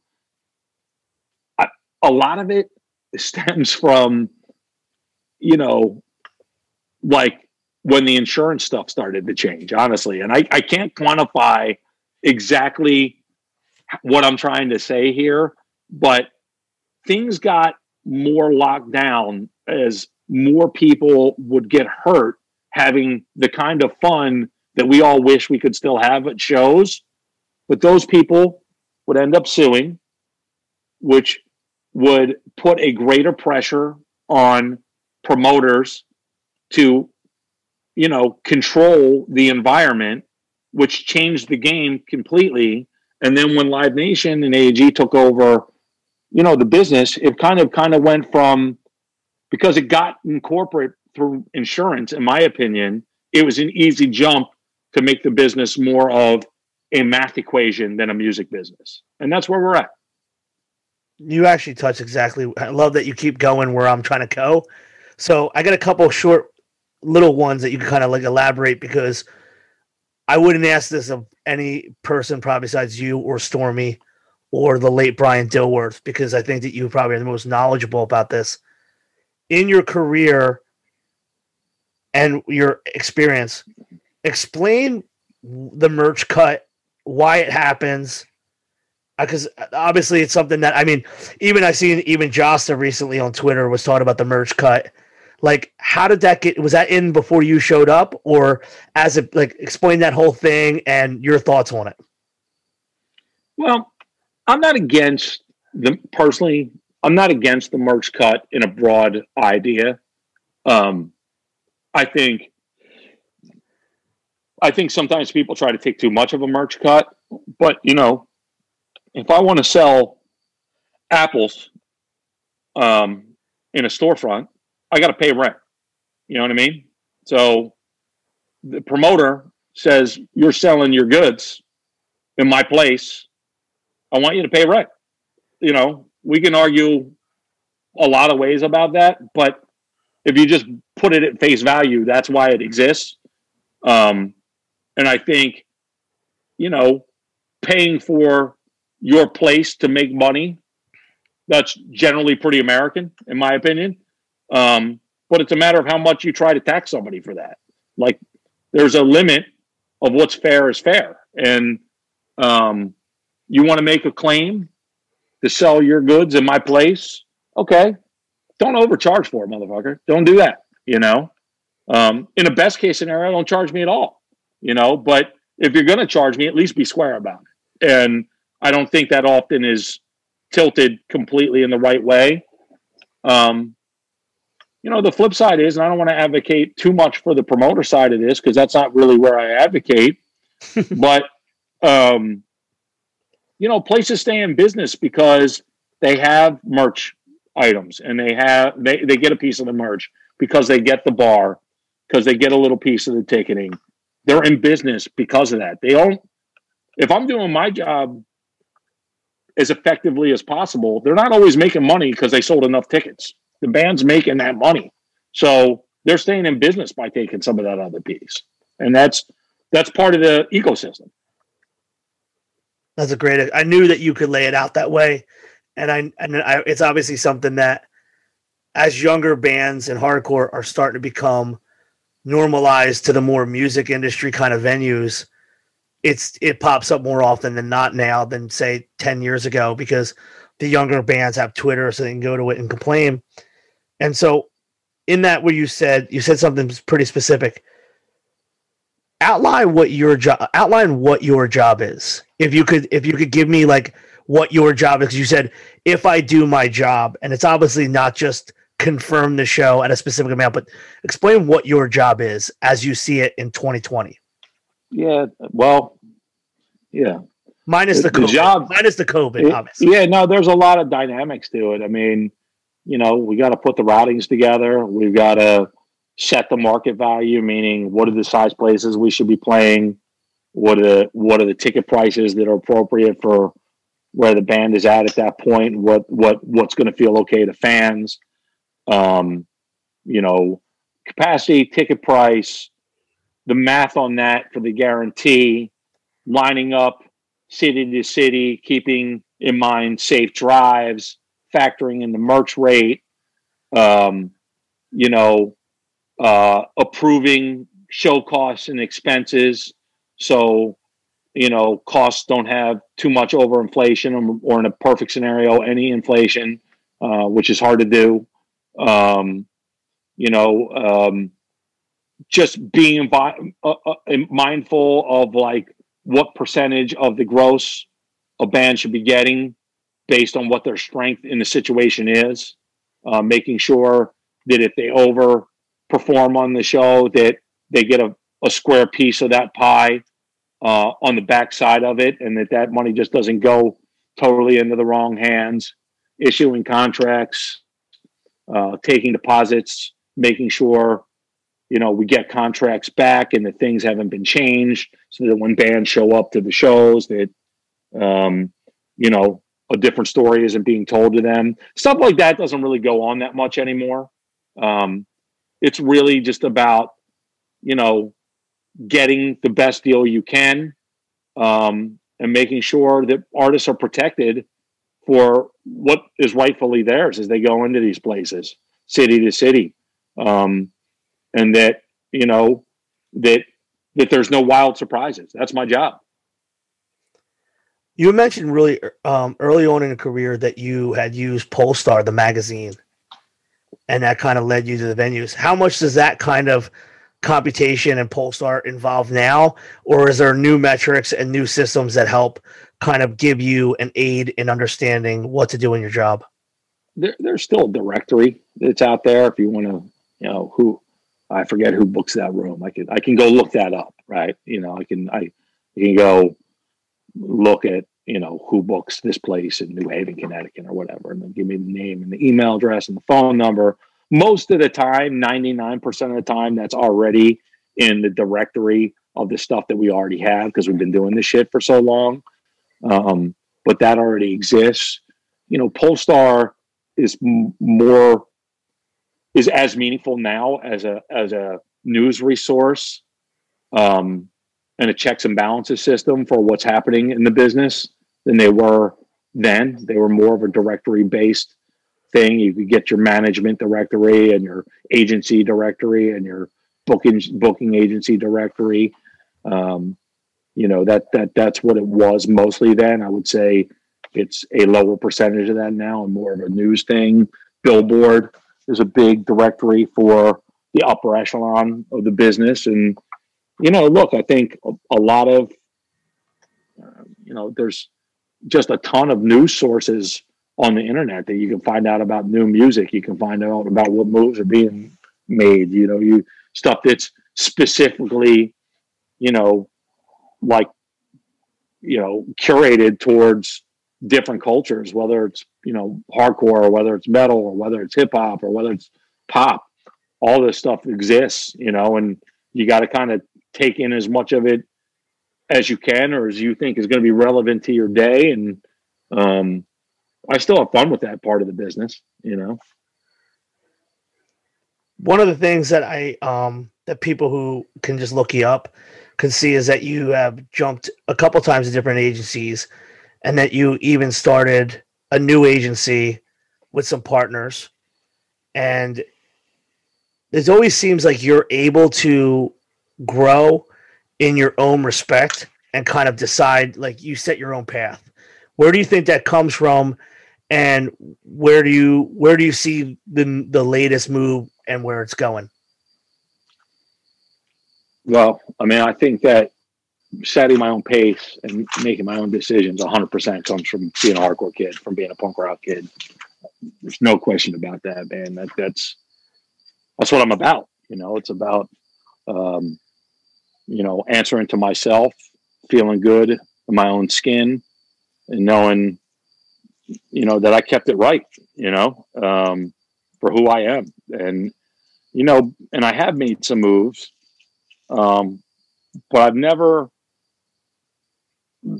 made a move because I thought this feels like I'm climbing a ladder. Not that not not that those moves haven't been that, but I haven't been looking for ladders to climb. I've been looking to be comfortable in my own skin with who I am and the times I've made moves you know there was a lot of things in play. Um, when I made you know, that move to go work at Artist and Audience from my, you know, bedroom in 94, it's because I knew I didn't know enough. I needed to know more and I wasn't going to figure it out as fast as I needed to, you know, by myself.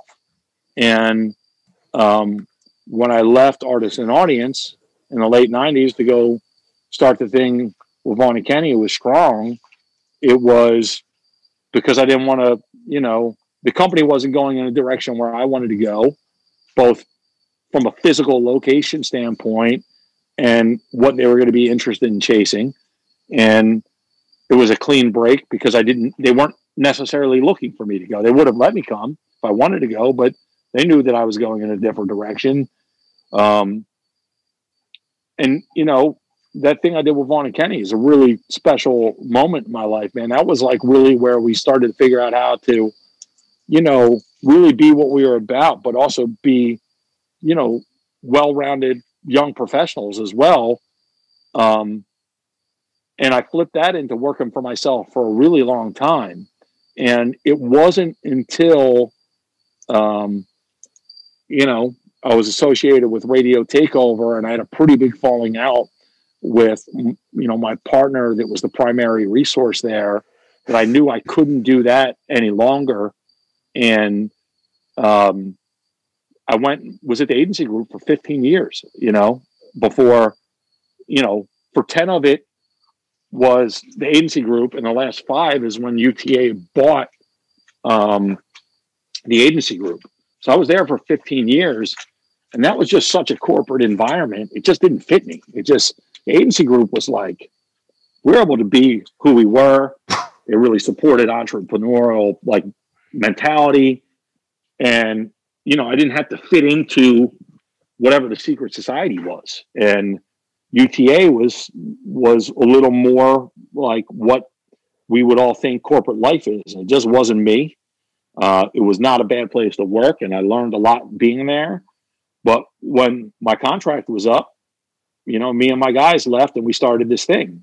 Um, we started Sound Talent Group, and you know, we're all guys that are from, you know, me, Matt, and Dave. Anyway, the guys that started it, and you know, all the other, you know, men and women that that work there. We're all, you know, from from from like the same culture. You know, they're not we're not all from necessarily like East Coast hardcore background, but we're all from you know punk rock or metal or or or warp culture or whatever like we're from the same stuff and it's really special to take all this like lifetime of knowledge that i have from being strictly indie to working for these big companies and learning all this shit to wind up back being indie like to be able to go back to being indie with this level of knowledge and this level of thankfully stature and what we're doing, there's nobody built like what we're doing. And it's pretty fucking awesome. You actually touched on something that I think you're probably one of the few people that could try to break it down. How I, and I, and I actually you were brought up again in episode three, uh, actually episode five when we were talking about the fallout of Hellfest 2005 and how the Philly gang kind of all pulled together and there was a million shows. And I know you had a your uh you had a bunch of shows between New Jersey and Philly. And when I asked Rich, he kind of didn't understand how the how the wheels fell off the bus. And do you have a better idea of how the wheels fell off the bus under that thing or no? Dude, that was such a nightmare. Um, and again, that was part of like my falling out with my partner, Radio Takeover. As Radio Takeover was so heavily involved with Hellfest, and you know, look, I think people started off with that situation in, with really good intentions. But something I said earlier in the in this conversation, and I didn't know I'd connect the dot later in this conversation over this. But don't ever tell people that you can do shit that you know that you can't do, and then figure out later how you're going to start trying to cover that up. And that's just the short story of what happened with that. Like, be about what you're about know what your limitations are, be truthful about those limitations, and then over deliver on those limitations. Don't talk beyond your means. Don't, you know, write checks that you can't cash. Don't put yourself in over your head because you're hoping to get lucky so that when things go bad, you fuck a bunch of people. And that's what happened with that situation. You know, I, I don't think those guys set out to fuck anybody. I think they they they convinced themselves they could do that bigger and better than they could. They didn't tell anyone the truth. And when they couldn't have their expectations, um, when when they couldn't make reality meet the expectations that they basically convinced everybody involved that they could, the whole thing just washed out from under them. And and it was really in poor form. And a lot of people you know, were hurt from that situation, and it was very unfortunate. No, I, in fact, it was only recently because of the whole Fyre Fest documentaries that people started going back on Hellfest 2005, and um, actually, radio it was very Fyre Fest esque. As a matter of fact, yeah, I never thought of it yeah. that way. It was actually, like the punk rock version of. Yeah, it really. That's well, that's yeah, especially on Twitter oh, and Instagram, good. that was immediately like the uh, comparisons drawn. In fact, we had kind of brought up, we actually brought up in episode two with Sunny how Radio Takeover began what started to be what you're dealing in now with these uh, live streams in a prototype sense. And so it was kind of interesting to see on one hand, this guy had the eye of what could be, but then with Hellfest, it fell through. And now we're full circle and we're dealing in a COVID environment.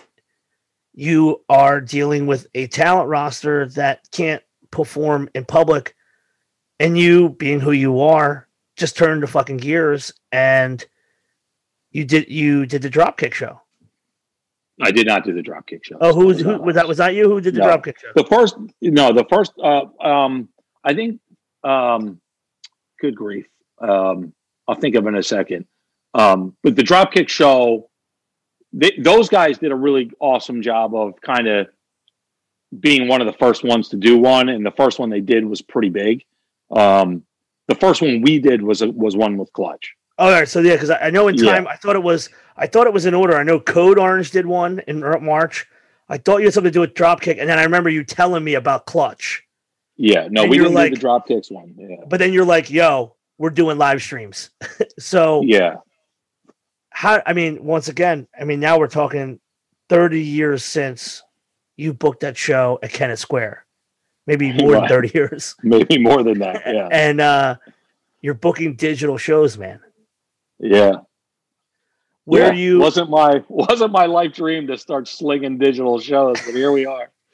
um, you know, man, it's like uh, there's a couple of things, man. Um, we're looking to continue to figure out how to build business, but we're also looking to help our bands continue to build business and stay in business. And maybe more importantly than that, and this, I'm not saying this from a bullshit standpoint, but like fans really miss being involved with their music, right? It's like if we're all sitting at fucking home and nobody's doing shit and nobody can do shit, how can we do shit? Let's let's figure it out. And uh, I just feel like, in a certain way, we're doing the same thing we were doing, which was curating shows and selling tickets and you know having bands and their fans connect. That's that's it's it's not like it's not more complicated than that for me. You know what I mean? It's like you know we all still need some connection to the music we love, and this is just provided an opportunity for a new way, which is not a new way. Live streaming has been a thing, but no one has bothered to need to take it seriously because we could all still go to shows and do all these other things that is kind of like forced the hand of like a change of acceptance to this.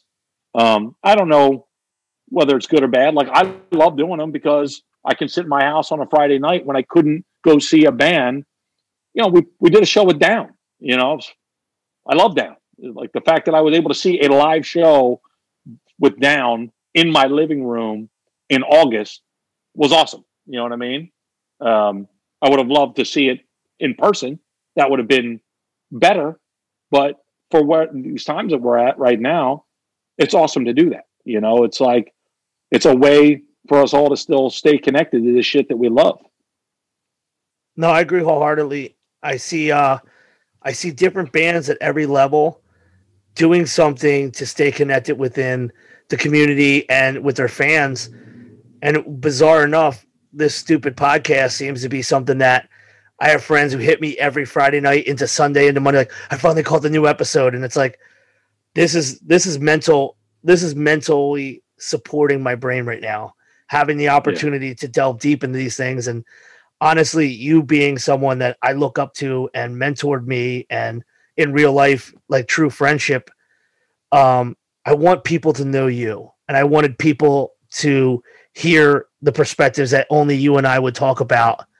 And so I'm very happy that I have this vehicle. But I think if I had, if there wasn't a COVID situation, I don't think I'd have the extra free time at night to even start delving into this stuff. So I'm, I looked I, I look at this as some bit of a boon that we're able to kind of reshape how we interact with the culture. And I think that we're all going to be more excited. And I hope that everybody respects now seeing what we didn't have for so long, you know? Yeah.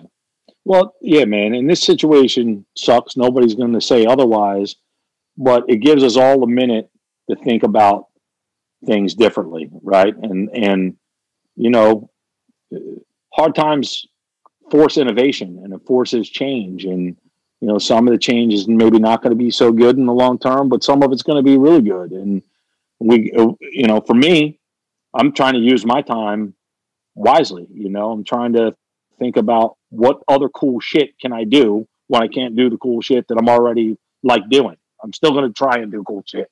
That's that's what it's going to come down to. So, you know, we're doing the live streams. We started this podcast network. We, we're we're launching a label, and you know, it's all just the further all the same shit that we already like to do. And uh, I think at the end of this, while it will have been uncomfortable, you know, some of us will have used this time wisely enough that we'll be better off on the other side of it, even though it's tough to go through it. You know, and that that's that's what I'm about, and that's what I'm about. That that's what the people I want to spend my time with. It's one of the reasons I love talking to you, and you and I have had a lot of conversations through this. You know, and um, you know, we're just we're we're just not going to rest easy. You know, when when when something like this is presented, you know, it's a it's it's a it's a good thing. It can be made a good thing. You know, even though it's a bad thing, it sucks. No, no, I, no I, denying that. I feel that specific people that we know, and uh, obviously people that you've been incredibly close to, who are no longer with us, have huge impacts on kind of taking the best of a bad situation and learning how to turn it. For me, the hardest part about this entire process was getting the phone call from you about losing Brian because that was the rudder for this is hardcore. And I, I spoke to Kevin Horn, everybody, and we still say like without someone like him to call and ask like how does this get figured out? I felt rudderless for a long time, just in like, so I had to go to you and go, I don't know what's going on, man. Like it feels weird. It felt weird for the first two or three months because you don't have that person who would in, immediately be like, well, we'll make the best of it, you know, like, and I feel that only through doing different projects or not abandoning projects, but changing gears and using the inertia and the experience we have to do something different, but within the scope is the only way that we're going to continue forward. And uh, I wanted to ask you something because I know how much you're you were attached to these people who I, I look up to, but um, I almost wanted to start a separate podcast over this because in thinking about people to talk to, we obviously lost Jack Flanagan last year. Mm-hmm. How many people do you think like Jack are out there that you worked with that you learned some of the original stuff? Like he was in the mob. He put out some of the first New York hardcore seven inches. How many yeah. people like Jack did you encounter and learn from, and what kind of stuff did you learn from them kind of people? Well, Jack is so recent, and Brian is so recent that they're really those two people are really easy to to. I can give hundreds of um, you know examples about that. You know, um, you know, there's other people over the years that man, you know, they left they left an imprint, but maybe the specifics of some of those relationships were um, maybe like a little more in like specific. But Jack and Brian, those guys, and honestly, you couldn't mention two guys that I think like are more legit people that I admire and exemplify the kind of people that I wish there was more of and wish hadn't left because we need more people like those guys than and not less and and they're less by the day at this point but you know jack only ever said it how it was he didn't there was no mixing jack's words or misunderstanding where he where it's coming from he never um you know tried to talk around the truth or hide the truth. He said what the truth was 100% of the time. Whether whether that was good or whether that was what you wanted to hear or not. Um, sometimes his truth wasn't even the truth, it was just his version of the truth. And, you know, then you have to wrangle with that. You have to wrestle that. You have to, that, now you got to battle that dude that's that definitive to believe something that maybe you don't believe, but you could have those kind of conversations and be straight with each other and wind up on the other side of, a, of an awkward conversation with what's right and everybody could live with each other on that. I that happened with me and Jack a million times. And I I respect no person more than I respect a person like that. Um, Brian, you know, one of the legitimately most kind-hearted, sweet human beings on the planet, and he was nobody's bitch either. Um, and um, you know, he's the kind of guy that would always, you know, remind you to keep love in the forefront of the things that you were doing, and you know, remind you to have patience about things. And uh, you know, we talk about these kind of people. I don't want to get myself choked up about talking about th- these guys. I'm sorry. But, I'm. I, like no. These are the but but these are the these are the kind of values that I try to like live with in my life, and that are, these are the kind of values that you know I want to have of people around me. That's who my guys are. You know, at, at Sound Talent with Dave and, and and Matt and the people you know that work at the company. That's my relationship with you. You know, that's my relationship with with the people that I spend my real time with in in life, and you know, that's who Jack and Brian were to me. You know, I know that you know this, but I'll say it publicly for the people listening. If you were not such a steward and friend to me, there never would have been the second era of This is Hardcore because you're the one who said, dude, go to Brian, talk to him, go to the factory, and you and you you made that bridge. And I, will tell you a funny story. You'll crack up. So the first time I had like a real business meeting with him, he wanted to go to Pat's, and we ate one of them weird cheesesteaks that he likes with the weird cheese. And yeah. he's just being super casual, like breaking the ice. And I was like, I don't want to deal with fucking stage. There's got to be stage diving. And he takes me to the factory and I, he actually like opened the door, which I thought was crazy. Like he had a key to open the door. And he's like, "Do you think we could jump off the stage here?" Like punked me out after we just ate Pats, and then we went back to the office. We went back to the office to actually talk about how this is hardcore could work, knowing that we couldn't jump off that stage. And he got a phone call from a Jerry Market, and he's like, "All I heard on his end was." I don't care if they want a fucking tiger, just get it for them. It's their stupid money anyway. and like, I'm already bewildered because I've just hung out with this dude, and I be, before awesome. because I had hung out at your bar when you guys owned that bar, and because he yelled at me many years ago for punching somebody outside of one of his shows. I knew Brian, but I wasn't close with him. But we just uh, ate a cheesesteak. He just punked me out on the stage at what would be that where this hardcore would be at for the next eight years. And then I'm like, he hangs up and he like acts like nothing happened. I'm like, what's the whole Tiger thing? He's like, fucking Guns N' Roses, man. They got like this crazy rider, but like it's a door deal. So they spend ten thousand dollars. It's just stupid money anyway. And I'm like, this is the fucking dude I'm dealing with. He's fucking with Guns N' Roses. And I was like, only, only Tim Borror would put me in this room. like, oh, but had awesome, you man. Had you not seen that this is hardcore could go to that, and you made that connection, we never would have got there. And in public for the world to hear. Thank you for giving us that bridge and that relationship that would eventually be the next step in ever in my booking by learning now from Brian, you know. Yeah. So I appreciate you being that uh, bridge to that. Yeah, man. Well, he, he's a, a legit guy, and the, I can hear in Brian's voice. I don't care if it's a tiger yet. Yeah. I can hear can hear that being said. And just for the record, when he pointed out to you, because there's no context to that. Like when he yeah. pointed out to you that he said, "What? What? For real? People can jump off this stage." It's because the stage is eight feet high. He doesn't yeah, want literally. to break it. As I didn't so, know. So, so your solution to that was to build a stage that was only three feet high. Yeah, like, like he, he still made it happen yeah, he literally, he literally like got on the phone and was like, "Hey, Jerry, we need to figure something out." But like, I'm sitting there eating cheesesteaks, being young and dumb, and like, I'm not fucking doing it if there's no fucking stage diving. And he's like, he physically took me on the stage to be like, this is why there's no fucking stage diving at the Electric Factory. And I right. felt, do you so, want to jump off the stage? Yeah, literally immediately punked me out on it, and it was like, fuck, man. All right, this is who I'm. And this is like a great. So awesome. It's like a great. This is hardcore moment, and just learning that Brian's not going to say no. He's going to explain why it's no, but then he's going to immediately solu- give a solution for how we can both work. Yeah. And um, I know that you have worked with so many. I I know it's hard for you to brag, but I always tell people like, dude, you literally have a guitar signed by Zakk Wylde on your guitar on your on your on your wall. like it's fucking crazy. like yeah. That's you my ever- guy, man. yeah, like that. that's your like your bros with Zakk Wylde, but you also could hang with Freddie and Hoya at the bar and be like, "Yo, this is a great show."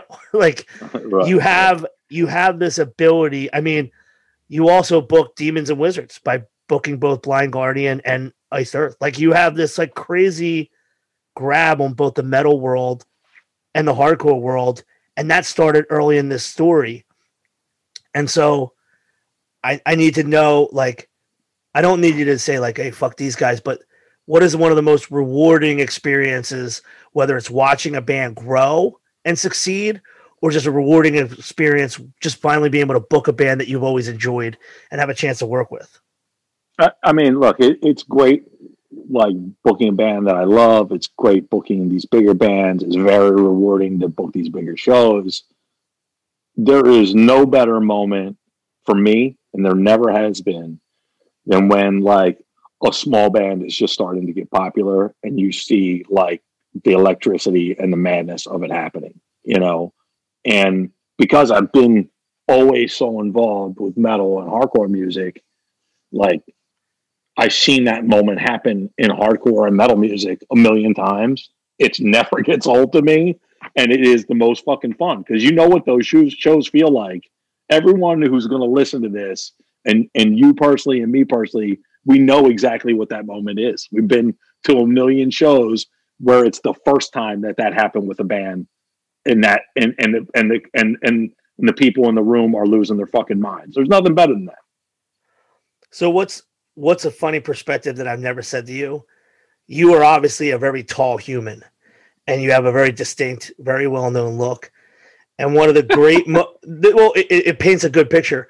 So as a promoter, and you obviously come into my shows, sometimes there's nothing better because you and me both share the idea that standing on the stage sucks, and you want to watch the band from the floor to kind of see the crowd Yeah. m- many of my shows that are going very well, there's like this bright smile and light with you at your glasses watching like the, like a show. And I can always tell if the show's going well if you're there and you got this smile like, yeah, this is fucking great. And it's it's always like I could tell that when you're at a show, you're there for the moment. And and so when you just said that, that's what immediately made me think like, you know, and you always have a critical like, hey man, you know that band's actually pretty like you're not there to hobnob and you know like find the next band like you legitimately immerse yourself in the moment of that show regardless of who i book but like the tim approval face is always something i'm looking for like at a crazy pack show like whether it's a church or something you're always like i because you're obviously so tall you don't have to lean over someone so i could pick you out i'm like oh tim smiling all right this is a good show Well, I'm glad that you picked up on that, man, because I genuinely have some, for some reason, never gotten jaded, man. I can't, I don't always want to sit through all five bands on a show or sit through every band on a fest. But when I made it up my mind that I'm going to go and watch the show, whether it's, you know, for a full set or, you know, four bands or what, whatever I end up deciding to do, like, I'm not jaded about it, man. If the show is, is rocking, I'm like legit in it for sure. And I, I, I love that part of like how how great is it that, that that me going to shows has been the only thing I've ever had to do with my life. That's that's what my life is is going to shows. I I I'm I feel extremely lucky to have that life, man. No, I, I and one of the things about your love of it is that you don't ever come with a bit like you actually punk me out when I'm being bitter or when I'm being like you've had a change and you had a positive change in my perspective on things because I'm watching you and how successful you've been and how supportive you've been that I had to realize like no I, I'm not looking at this from the right sphere because this dude has it all and he's doing so well with so many fucking different bands and you're still so fucking happy that I needed to change my perspective. Because I talked to you, you'd be like, oh, come on, stop. You know, like you had to like you had to bring the cheer out of me because I had a lot of curmudgeony things. So I, I really learned a lot in that regard from you. Because you're like, no, man, this is fucking great. Um, and and when I I'm say glad to hear great, uh, whether it was the first time we did Cro-Mags back with the lineup that we did at Broad Street Ministry, I imagine you had the same face when you did that first, like re- reunited. I wasn't with you guys, but I know you were probably equally psyched the first time you seen the first Misfits shit back.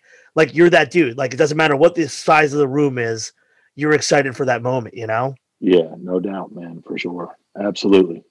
And and and and the the first time a, a, good Cro-Mags lineup was rolled back out there was just as good as the first time the Misfits uh, reunited for sure. Nah, it's like it's really one of the things, and in fact, uh, it's one of these blessings to have that time, like the the the time to be able to like pick your brain. I wonder how much do you feel now with the corporate in, involvement? How much do you say that when you go into an idea, whether it's a tour package or a specific show, how much of you has to kind of not fight to the point where you're going to lose a situation like me? You know me, how I work. I like to book a bill top down, but now dealing with corporate entities, Live Nation, all these other aspects, how much of it do you do you feel like you go in for your best situation for the band, and if some of the details don't come out the way you want, you're still looking at the uh, the bigger picture overall versus total control. Yeah, I mean, well, look, it, the world is the world, man. The world is is ruled by corporate. You know, I mean, I, it, that's that's bigger than both of us, right? It's it's uh, I'm still trying to coexist with, in this world with me as me, and bring what I bring to those situations. So, you know, I go into these situations knowing that you gotta you gotta play you gotta be part of the game a little bit, you know, and um, you know, it's always a compromise, and and it's you know not always going to be. Uh, it, I do miss it because you know, in in the '90s uh, and the 2000s, early 2000s, you could you could you could be a little bit more. It's my way or no way than you can be now, and that that that isn't always great. But I would say there's a lot of access and opportunity that that comes now because of the way that it's set up. And I don't, that's not lost on me. And there's a lot of good people that, that work in that, that infrastructure that are on my wavelength and that have stuck up for me and stuck up for my bands and stuck up for this culture that the culture thrives in that in that environment. So, you know, I, I just kind of chalked it up to you got to take the good with the bad with this because there's no stopping what it is um, until COVID happened. Now we don't know what it's going to be moving forward. That's a fact, uh, you know. And I'm not even going to try and sit here and predict what that is, but I I think what this is will change some things. I, I don't know that that means there's going to be less corporate or less of the players than what it is, but you know, this business is going to go through a different evolution uh, than what we were headed towards on the other side of this. That's for sure. Now, I haven't spoke to anybody else specifically on this because I don't I don't think there's anybody else besides you that could lay it out as easily. In the wake of COVID, a couple new organizations have started to pop up. One I think is called NIVA, the other is NITO, something about the talent. Yeah. Can yeah. you break down how those two work and because I, I am more interested. But again, I read some stuff, but I, I like like to get your hands-on perspective and experience on how these uh, new organizations are going to be working. Yeah, this shit is crazy, man. Um, our company is part of NITO, NITO, National Independent Talent Organizations, um, and we were somewhat inspired by NIVA, which is National Independent Venue Association, and both of these things um, were put together uh, out of necessity because of what COVID is doing to the live music business in general. It's put us out of business. I mean, hopefully, most of us are going to survive it somehow. We were literally the first businesses down, and we're going to be literally the last businesses back to work. And right now, I mean, this looks like it's going to go deep into 2021. It's going to go likely over a year when any of us have made any money doing what we were doing. Like we make some money now from the live streams and from the podcasting, and some other companies are figuring out some hustles. But our core business, what we do, this shit is out of luck. And um, these companies, Nito and NIVA, um, were built to basically develop a larger voice to let you know the rest of the world know that we're getting fucked pretty hard by this differently than a lot of the other businesses are out there because the PPP that was out there and some of the other stuff helped businesses get back to that point where they were seeing 25% business or they could go back to work at 100% or whatever. We don't our our our our, our business isn't going to be that way. We're we're going to be out of business for a lot longer.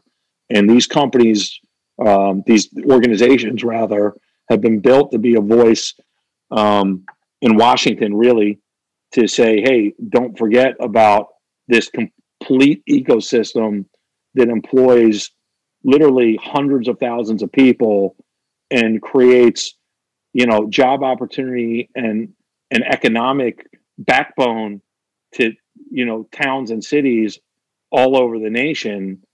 Don't forget that we exist and don't leave us to fucking die.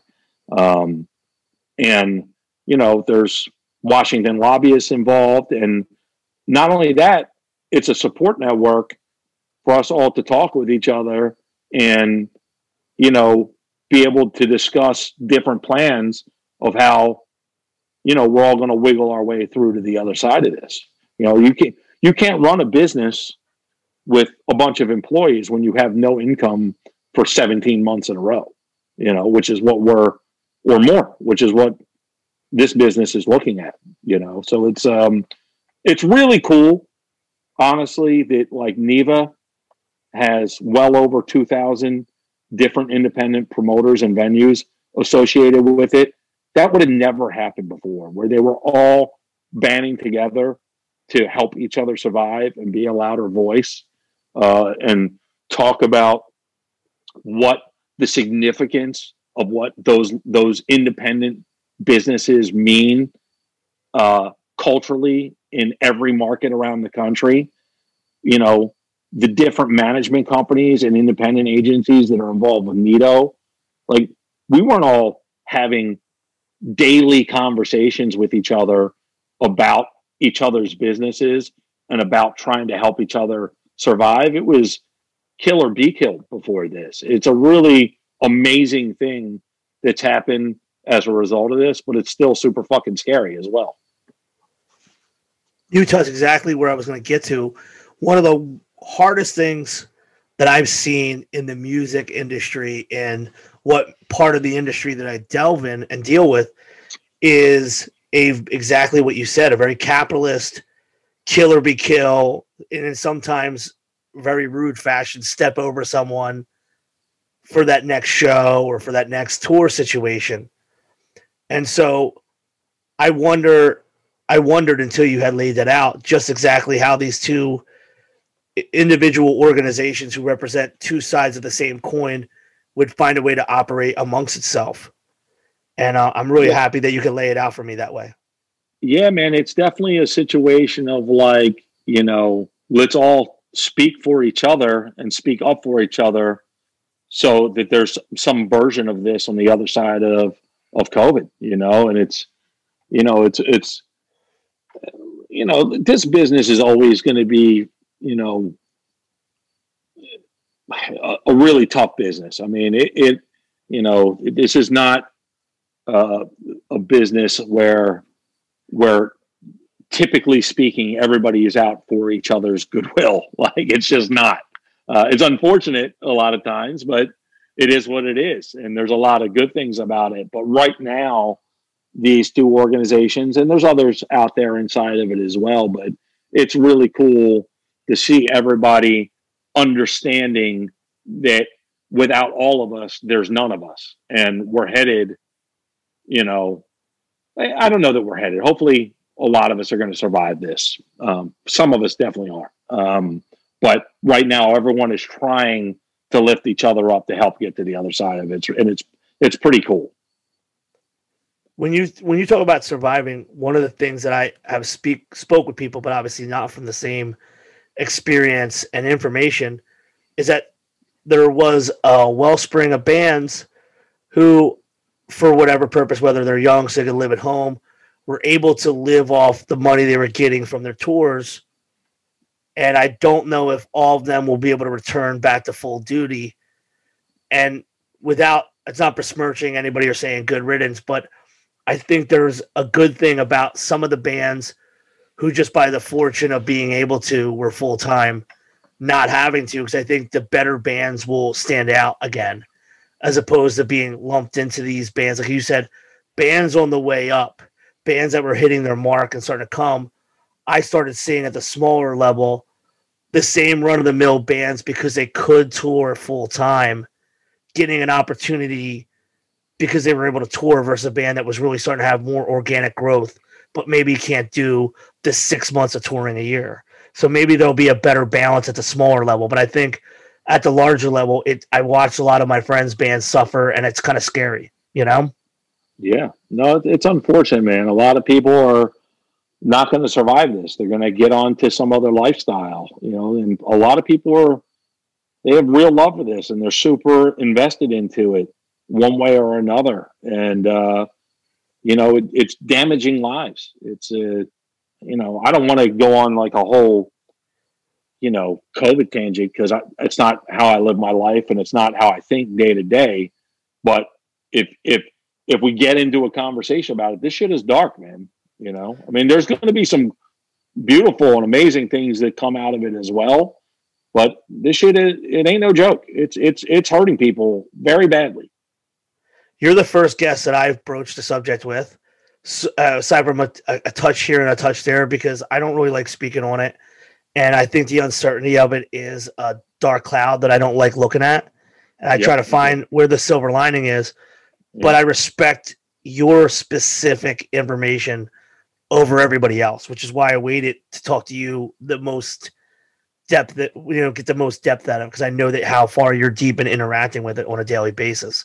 And when you bring up other lifestyles, I'm very happy to see that you're busy with Sound Talent Media and other formats because I was worried that hardcore metal was going to lose one of its greatest booking agents and champions to the world of derby racing. Yeah. I don't. I don't. I don't think, you like how I snuck that in? My, I don't think my auto racing career is going to trump uh, me being in the music business. I do love it, but it's. Uh, I don't. I, I don't know that that's going to. Uh, it's not going to be a replacement. It was a. It was good to be able to do it while I had some more free time this summer. So, um, Tim's brother, Tim's brother Kyle, is a racer, and I have his T-shirt. I still wear it occasionally. Kyle Borror, it's my boy. and uh, Hard Carl, Hard Carl had uh given me the four one one because he was going to the races, but how to feel to jump in that i mean i know that your family was involved in that.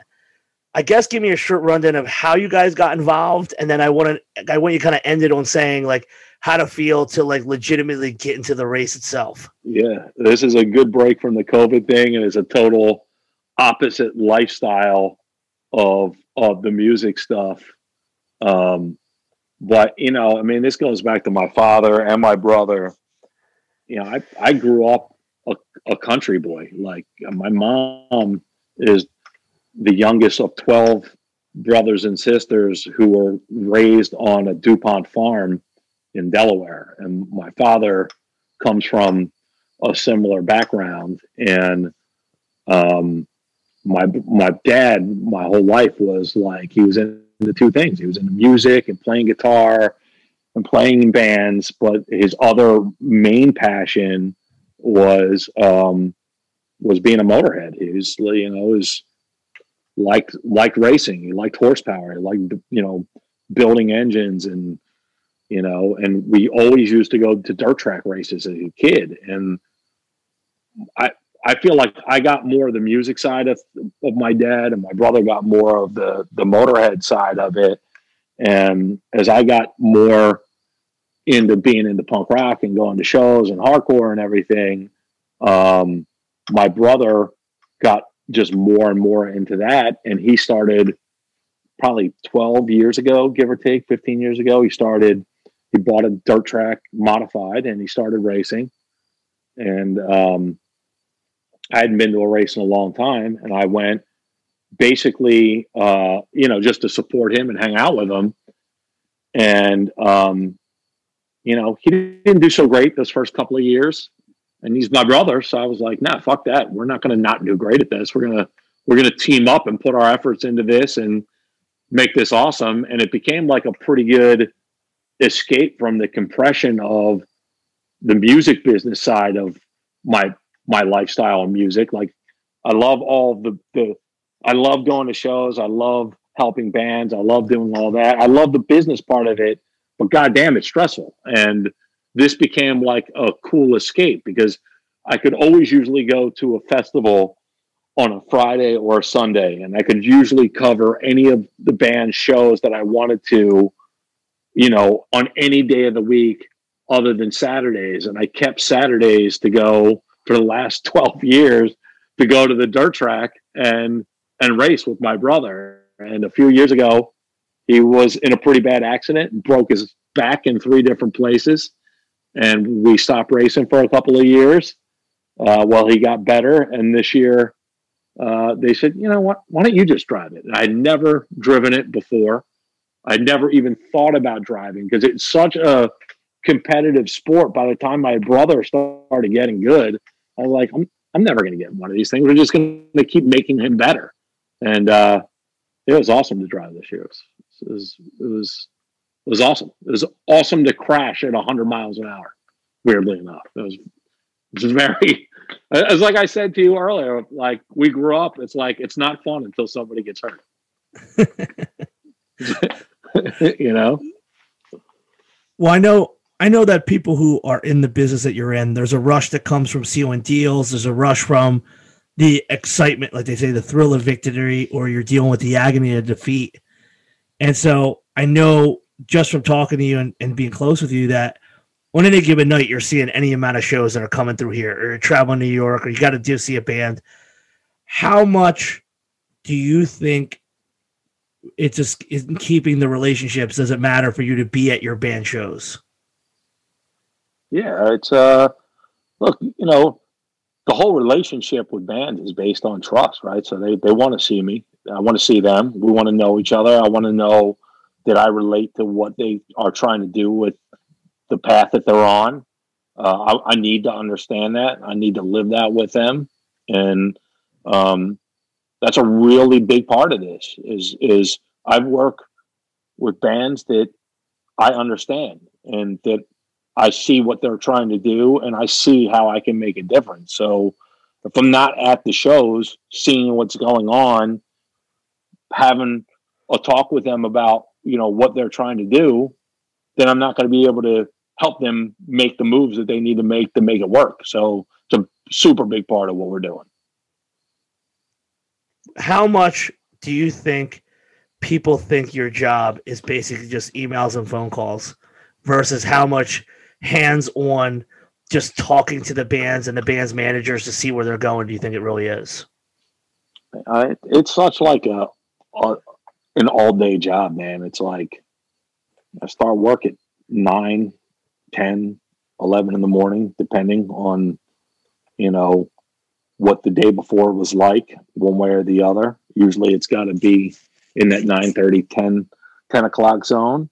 And a lot of times I don't finish doing what I'm doing for one reason or another until two in the morning. That's not that's not an irregular, you know, situation where, you know, we work during the day, we, you know, maybe go to a, a meeting at some point during the day, go back to work, go have dinner, go to a show, hang out after the show. And there's a lot of you know fun that goes on inside all that too but it's it's you know it's you're putting you're putting a lot of miles on the body uh but it is it it it's around the clock man you know it's a if there's a problem at a show there's a problem at the loadout after a show. I'm getting a call you know? It doesn't matter that it's one o'clock and i've been asleep for you know a couple hours. It doesn't if i've been at another show and i've had you know a, a, a couple of handfuls of drinks and you know I'm, I'm, a little out in left field and i get a real serious call from something else happening somewhere else i got to get my brain straight to be able to solve that problem. It's a Yeah, that's a, a that is it's kind of the beauty of the job, man. It's like it's I'm not complaining about it. That's why I signed up for it. I, I love that aspect of it. But you know, the going to the shows and and and being part of the life is as important as it is answering the phone and sending the emails for sure. I can attest to um, a time when we were both out with our wives eating dinner at that Greek place, and you're like, "Oh shit, I gotta take this call," and it was something about a malfunctioning earpiece at a show, and I and I watched the attention to detail that you put into what one of your band's shows was dealing with in a completely other state. I mean, yeah, we were having a great night, eating a ton of food and laughing and enjoying it, but like, I learned that night that regardless of what you're doing in your personal life, if you're working for something, you're working for someone, that you had to put that attention out. Yeah. And so it makes sense to me when you say this, and I and I wanted to illustrate that to people listening. Like Tim is the guy that yeah, he's going to be having drinks and telling you to try this multiple dish uh, Greek food with both our wives, and we're having a fucking blast. But then you're immediately going to be able to drop everything if you need to get on a phone call and solve a problem.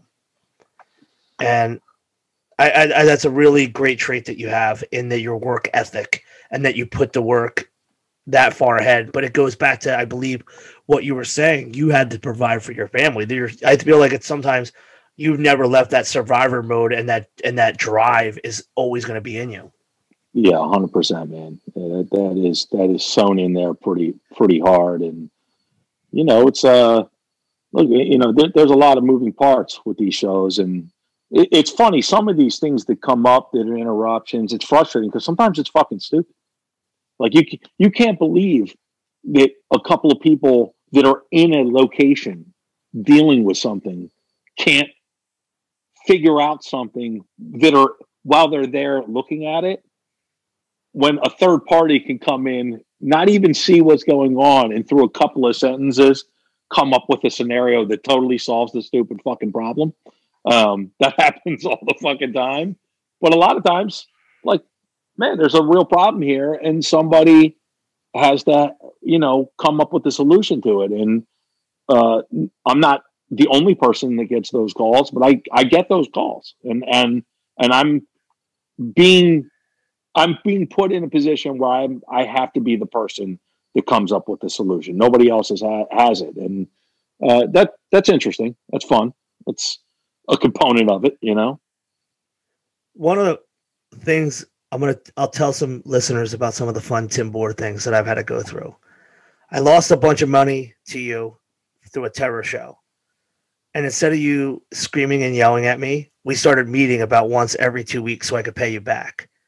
We, and what came out of it was you having a good conversation and talking to me. And I think at one point we actually sat down. I think it was with Paul Conroy, and we went to meet at Seafood to talk about the Ten for Ten tour. And that's when I learned that you ate snapping turtle, and I was so freaked out that you ate snapping turtle. But it was what I what I was uh, illustrating. Besides learning that you are a complete country boy that learned how to eat snapping turtle at a young age, was that every time I interact with you in a light dinner session or hang, there's lessons to be learned and there's things. And I feel like you're the kind of person that constantly exudes information and wants people to learn. And I know uh, whether they're former partners or just people coming under you, you've impacted and mentored so many people. And I think that's one of your greatest gifts as a person with so much experience and so much success is that you're not you, you know, like you're an open source. And I think that more people should be that because you have so much to give. And I always appreciated that aspect of you that I could come to you with a question or in a meal, we could have a conversation and you could give me an, a layout of your perspective.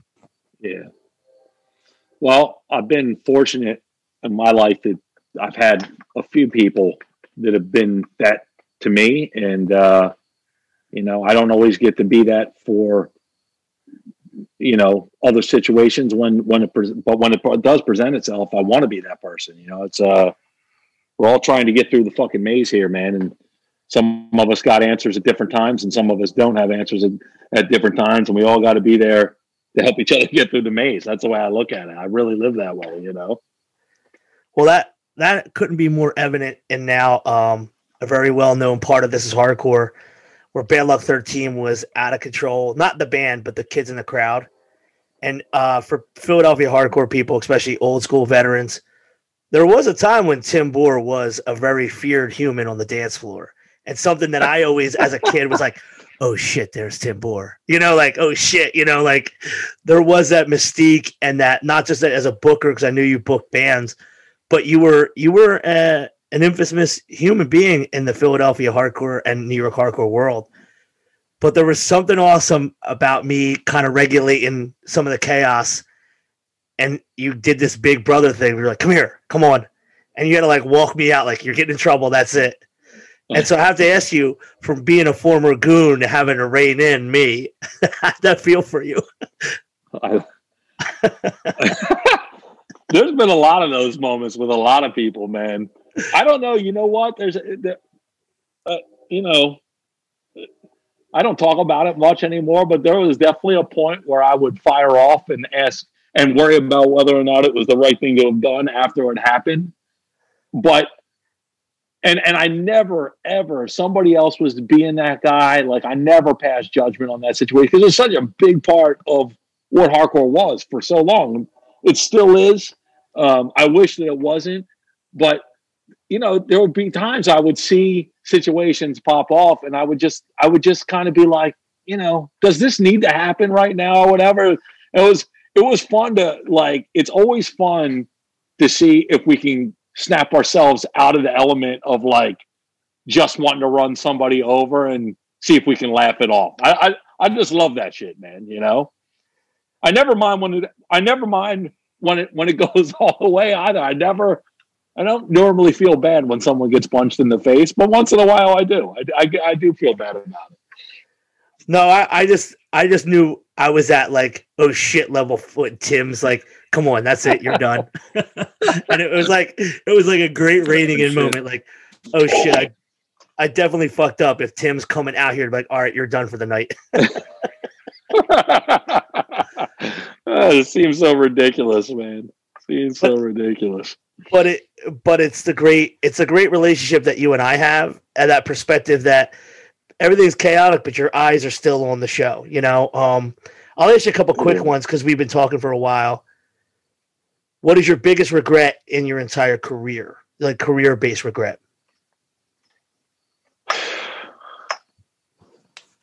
Man, um, I don't know. Maybe I shouldn't have. Maybe I shouldn't have dismissed that Limp Bizkit record that was given to me. Um, um, I don't know, man. I don't. I don't. I don't. I don't. I don't. I know I have regrets, but I don't. I don't wear them on me for me to like have this like moment. You know what I mean? I think my twenties were so riddled with like insane behavior that I had many regretful moments, but I also wouldn't take any of them back. I, I, don't even know if I can answer that question honestly.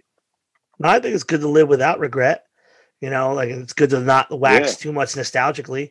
But Some people, some people have said different things. You know, whether it was like I acted in a way and I lost a friendship over something. How, and this workers where it goes roll in the next question. How much do you think that business decisions may have ruined friendships? And now that you're way past that point, you can't get that friendship back. I had a couple of um, hard lessons um, in the 90s in that regard because I was so in like hardcore on a day to day that like if a relationship came undone as a result of business, it was definitely super crushing. And I think it was probably crushing for everybody involved.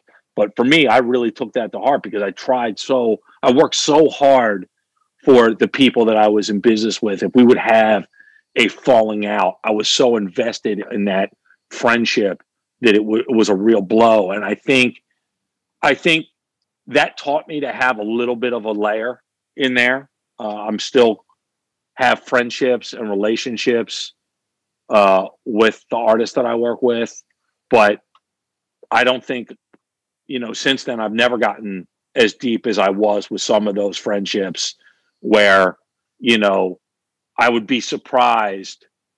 You, you know, it's funny, man, when, when, when everybody's fighting for their own lives, decisions get made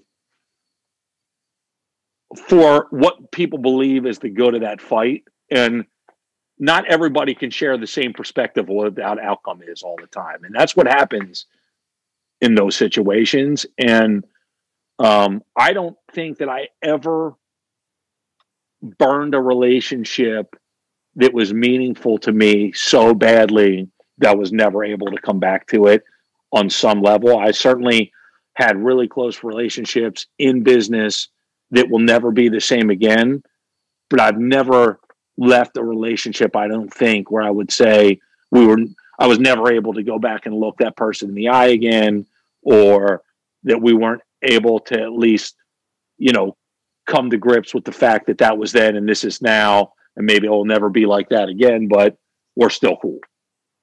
I've been lucky that way. No, it's very lucky, especially for the time frame and just how long you've been in the business. What are the well, I don't want to give a number, what are the traits or attributes or things that you look to as you said previously with uh bands on the rise that you know okay this is the kind of band that i can work with? That's a that's a that's a tough question because i think that's that's probably never the exact same answer. Um but bands that self start that's a really important detail, man. Like bands that have already been grinding are going to grind whether you jump in and help or not. You know, that's a big fight. That that says everything about where they're going with their with their career. You know, if they're trying to have a career, you know, like some bands just have that attitude that they're taking it no matter what. And yeah, they're looking for help and they're looking for support, but they're not looking for a handout. I, I hate entitlement. Um, you know, um, you know, so th- that's you know a big deal. But also, there's like this intangible about bands that are going somewhere. Like there's just a chemistry with the people that are involved. There's an electricity when they start playing. You know, um, and probably everybody can see it. I've just been able to be fortunate enough to be able to communicate with it. And then the other thing is I like bands that are doing something a little different than what the rest of the bands are in the pack. You know, that's what, you know, Type O is probably, it's uh, to this day, it's one of my favorite bands. You know, there'll never be another band that sounds like them, but no one sounded like them while they were a band. They were an absolute true original in that regard, you know? Um, and, and, and a lot of the bands I've worked with it had real momentum, even if they never became huge. They they had their moment, and it was because they were a band like that in some way. Do you feel that a band who could literally tour as much as possible and be available for any kind of support slot will get a chance to rise over creative bands, or do you think the Cosmos figures it out if the band's just like a jobber? I think of a band as a jobber. Uh, they can only last so long, uh, just being desperately available all the time. You know, I think there's a there's some healthiness to being available uh, all the time for a period of time. Like when you're up and coming, showing that you're ready to work and and that you'll go to work, that's a good thing, you know but either like the fans start to like get into you or they don't and just being unrelentingly available doesn't necessarily change that and if the fans do start to take to you you have to kind of understand the balance of making yourself available strategically so people don't get sick of you. You know what i mean? So um and that you can properly you know, be fanning your own flame for the good of continuing to build momentum and so that you know the fans continue to stay in love with you. Like that that that is a carefully crafted magic trick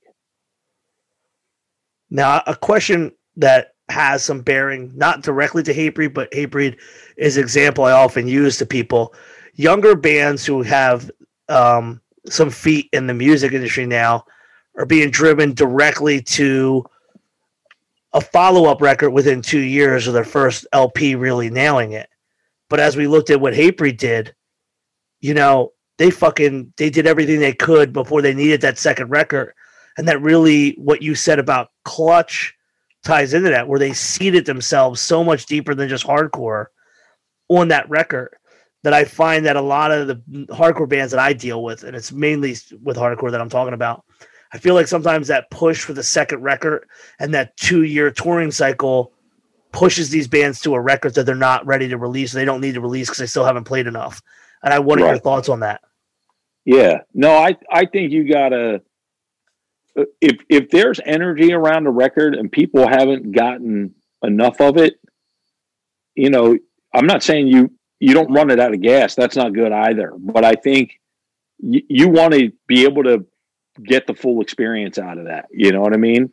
And and if there's more, if people aren't sick of it, and you know, and and there's more to get out of it, run it out. You know, take it a little further. And it it's a tricky thing though because I think some bands, rightfully so, they they get sick of themselves a little bit, right? Like it's like you might see that band three times in one year and you feel like maybe you would have seen like to see them five times maybe for certain bands right?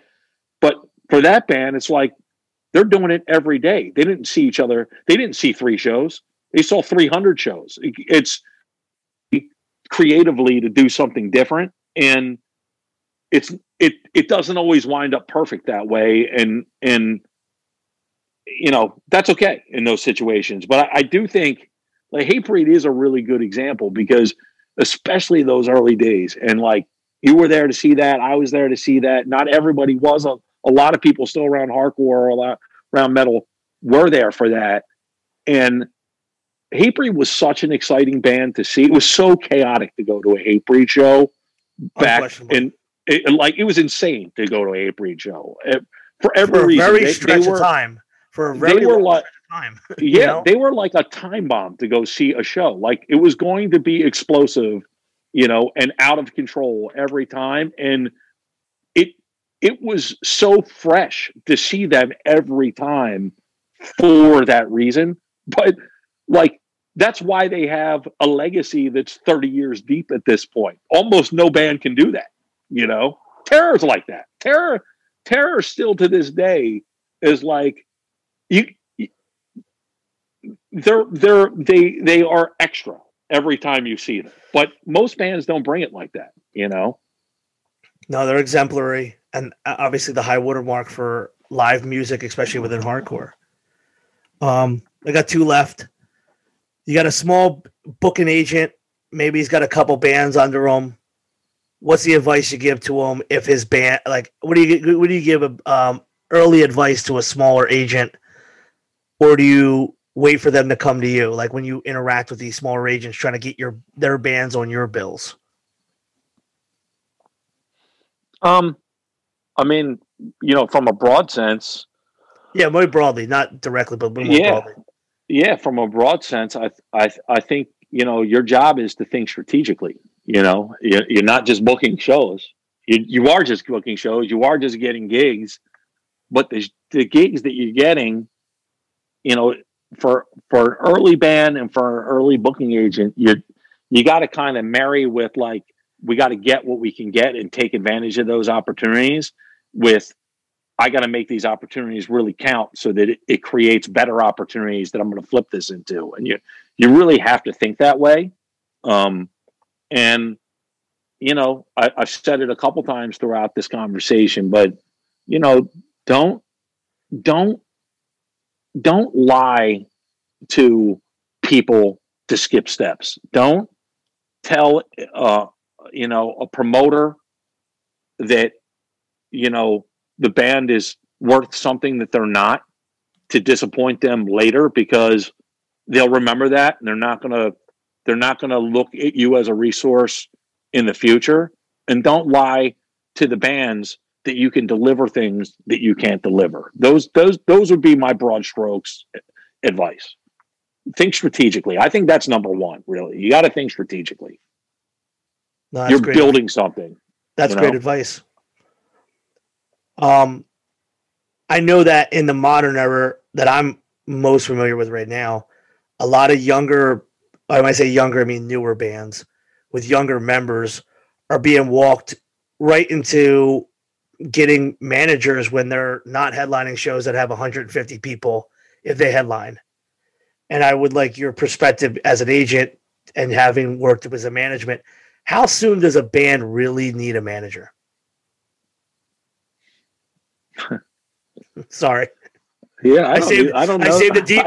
I saved the deep one for last. Yeah, I don't know, man. I don't know the answer to that question. I mean, you know, like, I mean, let let's first prove that a band is good, can really play a great show, and really blow people's you know heads off their shoulders when they perform. That's that's number one.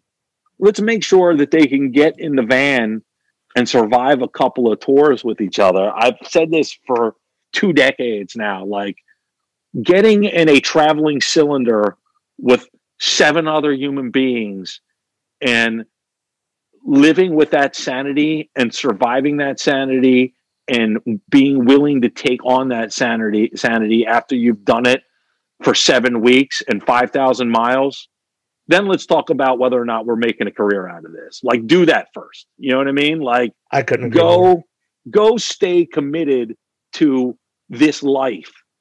And then let's get a manager. You know what i mean? At at the at the earliest of stages. You know what i mean? At at at at, at the, the the you know let's let's pres- let's show that there's some sort of actual business here before we have a before we have a manager you know or an agent for that matter I, I couldn't agree more with you. And I find that the impetus for the new manager, the new agent is like, I've got to get this band. Like it's like almost like in a in a gardening situation. You got to let these bands grow a little before you try to pluck them out and make something out of them. And I see it happen a lot in hardcore way too early and, and, and all for all the things that you just said. yeah. Overall, Well- over, overall, I just really appreciate the insight that you've given just over this entire interview, and uh, your perspective and your time. I know, like uh, one of the funny things you said in the type of thing is like you always look for something different. You know, you in all this time, you still love the bands like the Killing Times, the Madballs, the War Zones, the the Maximum Penalties. But I know from talking to you, you've always loved the Swiz, the Quicksand, the Burn, the Orange 9mm, the band that just skirted just a, beyond just what everybody else was doing. yep no doubt And um. I find that to be some of the most like the, our best conversations will be when you're like, "Hey, what do you think about this band?" And you know, have you ever thought about doing this? And it's always off the beaten path and something irregular. And I love that you still hold like a burning passion for some of these bands that obviously you were running into before you were ever at this career. That you're thi- like, you're thinking of a million shows that you have going on. You're thinking about a million bands and a million responsibilities. You're a, still a father. You're a husband. Got a business but you're still thinking about these old bands. Like, I wonder, you know, like I love that your brain still goes back to this stuff, and it just it's stuff that now is embedded in me. Like, I always think about these bands. Like, I wonder what we could do with this, and it's it's one of your great. I mean, there's many great attributes, you, but that's another one. Like, you still foster a deep love and respect and sincerity about these bands that touched you to the point that you would impart and put energy into them as a business sense. I think it's great. Yeah, man. Well, look, you know, we we started off this conversation by talking about it a little bit. And, you know, we're getting towards the end. Let me make this statement again. Like, hardcore music means everything to me. It is who I am through and through. It's it's I live my life based off of things that you know I learned through being in punk rock and hardcore as a teenager. That shit made a dent. It made a it, it's it's a brand and it it has stuck with me my entire life. And the bands that played those shows and put out those records, they mean everything to me. And I'm when I I, I can say that to me, but you anybody from hardcore is going to talk like that. That is what it means to those of us who are part of this. And I really hope that, you know, in the years that like I've gotten older, that I'm, you know, a layer further outside of it. I mean, I, I still feel like I'm I'm pretty in it, but I'm pretty far away from it too. And I I hope that the fans of the bands that they're getting into now and the culture, I hope that it continues to make that same kind of like impression on people as this shit goes on.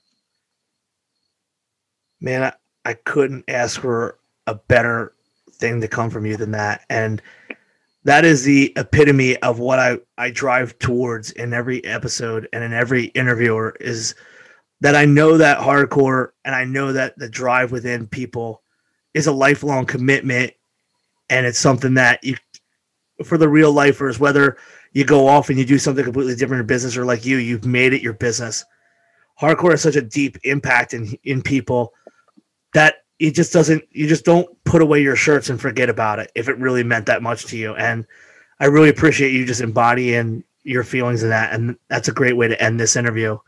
Tim can you give me a list of websites and stuff that people can go to to check out the various things we talked about and just some final words for people listening? Uh yeah i mean i think number one is how are you going to edit this thing down it's like three hours long that's number one um this is running at three this is running at, this is running at three hours this is going it's crazy. Um, nobody wants to hear us talk for this long. Um, you can check out uh, uh, soundtalentgroup.com. You can check out sound uh, talentpodcast.com. Um, those are, you know, the two, you can check out live from dot events. That's the sh- live streaming stuff for the shows we're, we're doing there. Um, and, uh, you know, that, that, that's that, that's some of the business that we're we're associated with right now. Um, check those out. Support those things where you can, if you want to. And um, Nito. Final thoughts? I don't know, man. It's, it's been a great. Yeah, check out Nito. Check out NIVA. Those those are really important right now, and it's so crazy how government works. And I don't want to get into that at all, but like the only way government works is if they feel like they're under pressure from people to do the right thing. They're not going to do the right thing. They'll only do the right thing if they're under pressure to do the right thing. So, like the louder the voice is and the more pressure that's put on and the more those those entities are backed, the more these motherfuckers will have to listen. So, you know, back it hard. Um, and uh, I don't know, final thoughts. I don't know, man. It's been awesome to hang with you and and have this conversation and make me go think about some things I haven't thought about in a while and talk about some things I haven't, you know, talked about in a while. It's it's it's been really cool to do. I mean, you're a mentor, you're an inspiration, you're a big brother. Uh, we go to weddings together with our wives. you know, like we have a, a very close relationship on a lot of levels. But more importantly, I just thank you for being in my life, and I thank you for being honest and earnest and giving me three hours of your very busy time to kind of go over and show the world what's been in your head and the information and just the experience that you've gleaned over the last 30 years. And it means the world for me that you had this time. And I know it took us a while to get this, which is why you weren't in the first 10 episodes, but it was absolutely amazing. And I'm so excited to finally have you be in our podcast. So thank you so much. Oh, yeah, man. Thank you, Joe. It's been awesome to, to hang with you, man. And uh, I know we'll get to see each other's face here in, in a not too distant future. So uh, thanks for having me on. No, man. Thank you so much. I hope that you enjoyed listening to that episode as much as I did just having that conversation. Tim is someone that I still look up to, a mentor, a big brother. Um, we go to weddings together, and in sad times, we go to funerals together he is the perennial supporter of hardcore punk and one of our greatest champions. And it's amazing to see him go way beyond our world and become a leader in the American music industry. And I just had to have him on this podcast. And I hope that you take the time to listen to what he said and glean and try to learn from what he was putting down because it was absolutely just the most amazing thing for me to listen to. And I really hope that you understand the importance of that man and what he did for hardcore. This is Hardcore Podcast is supported by so many people, and the best way to support us is to follow us on the social medias, the podcatchers, the apps, rate us on the iTunes, and give us some cool comments. January, I will have the first bit of Patreon content up. I'll work all that out. I'll post it on social media. There's nothing more satisfying than hearing from listeners when they pick up on specific guests and lessons they've learned. I really love that we are making some kind of impact here and that our listeners are getting the most out of what our guests have to offer.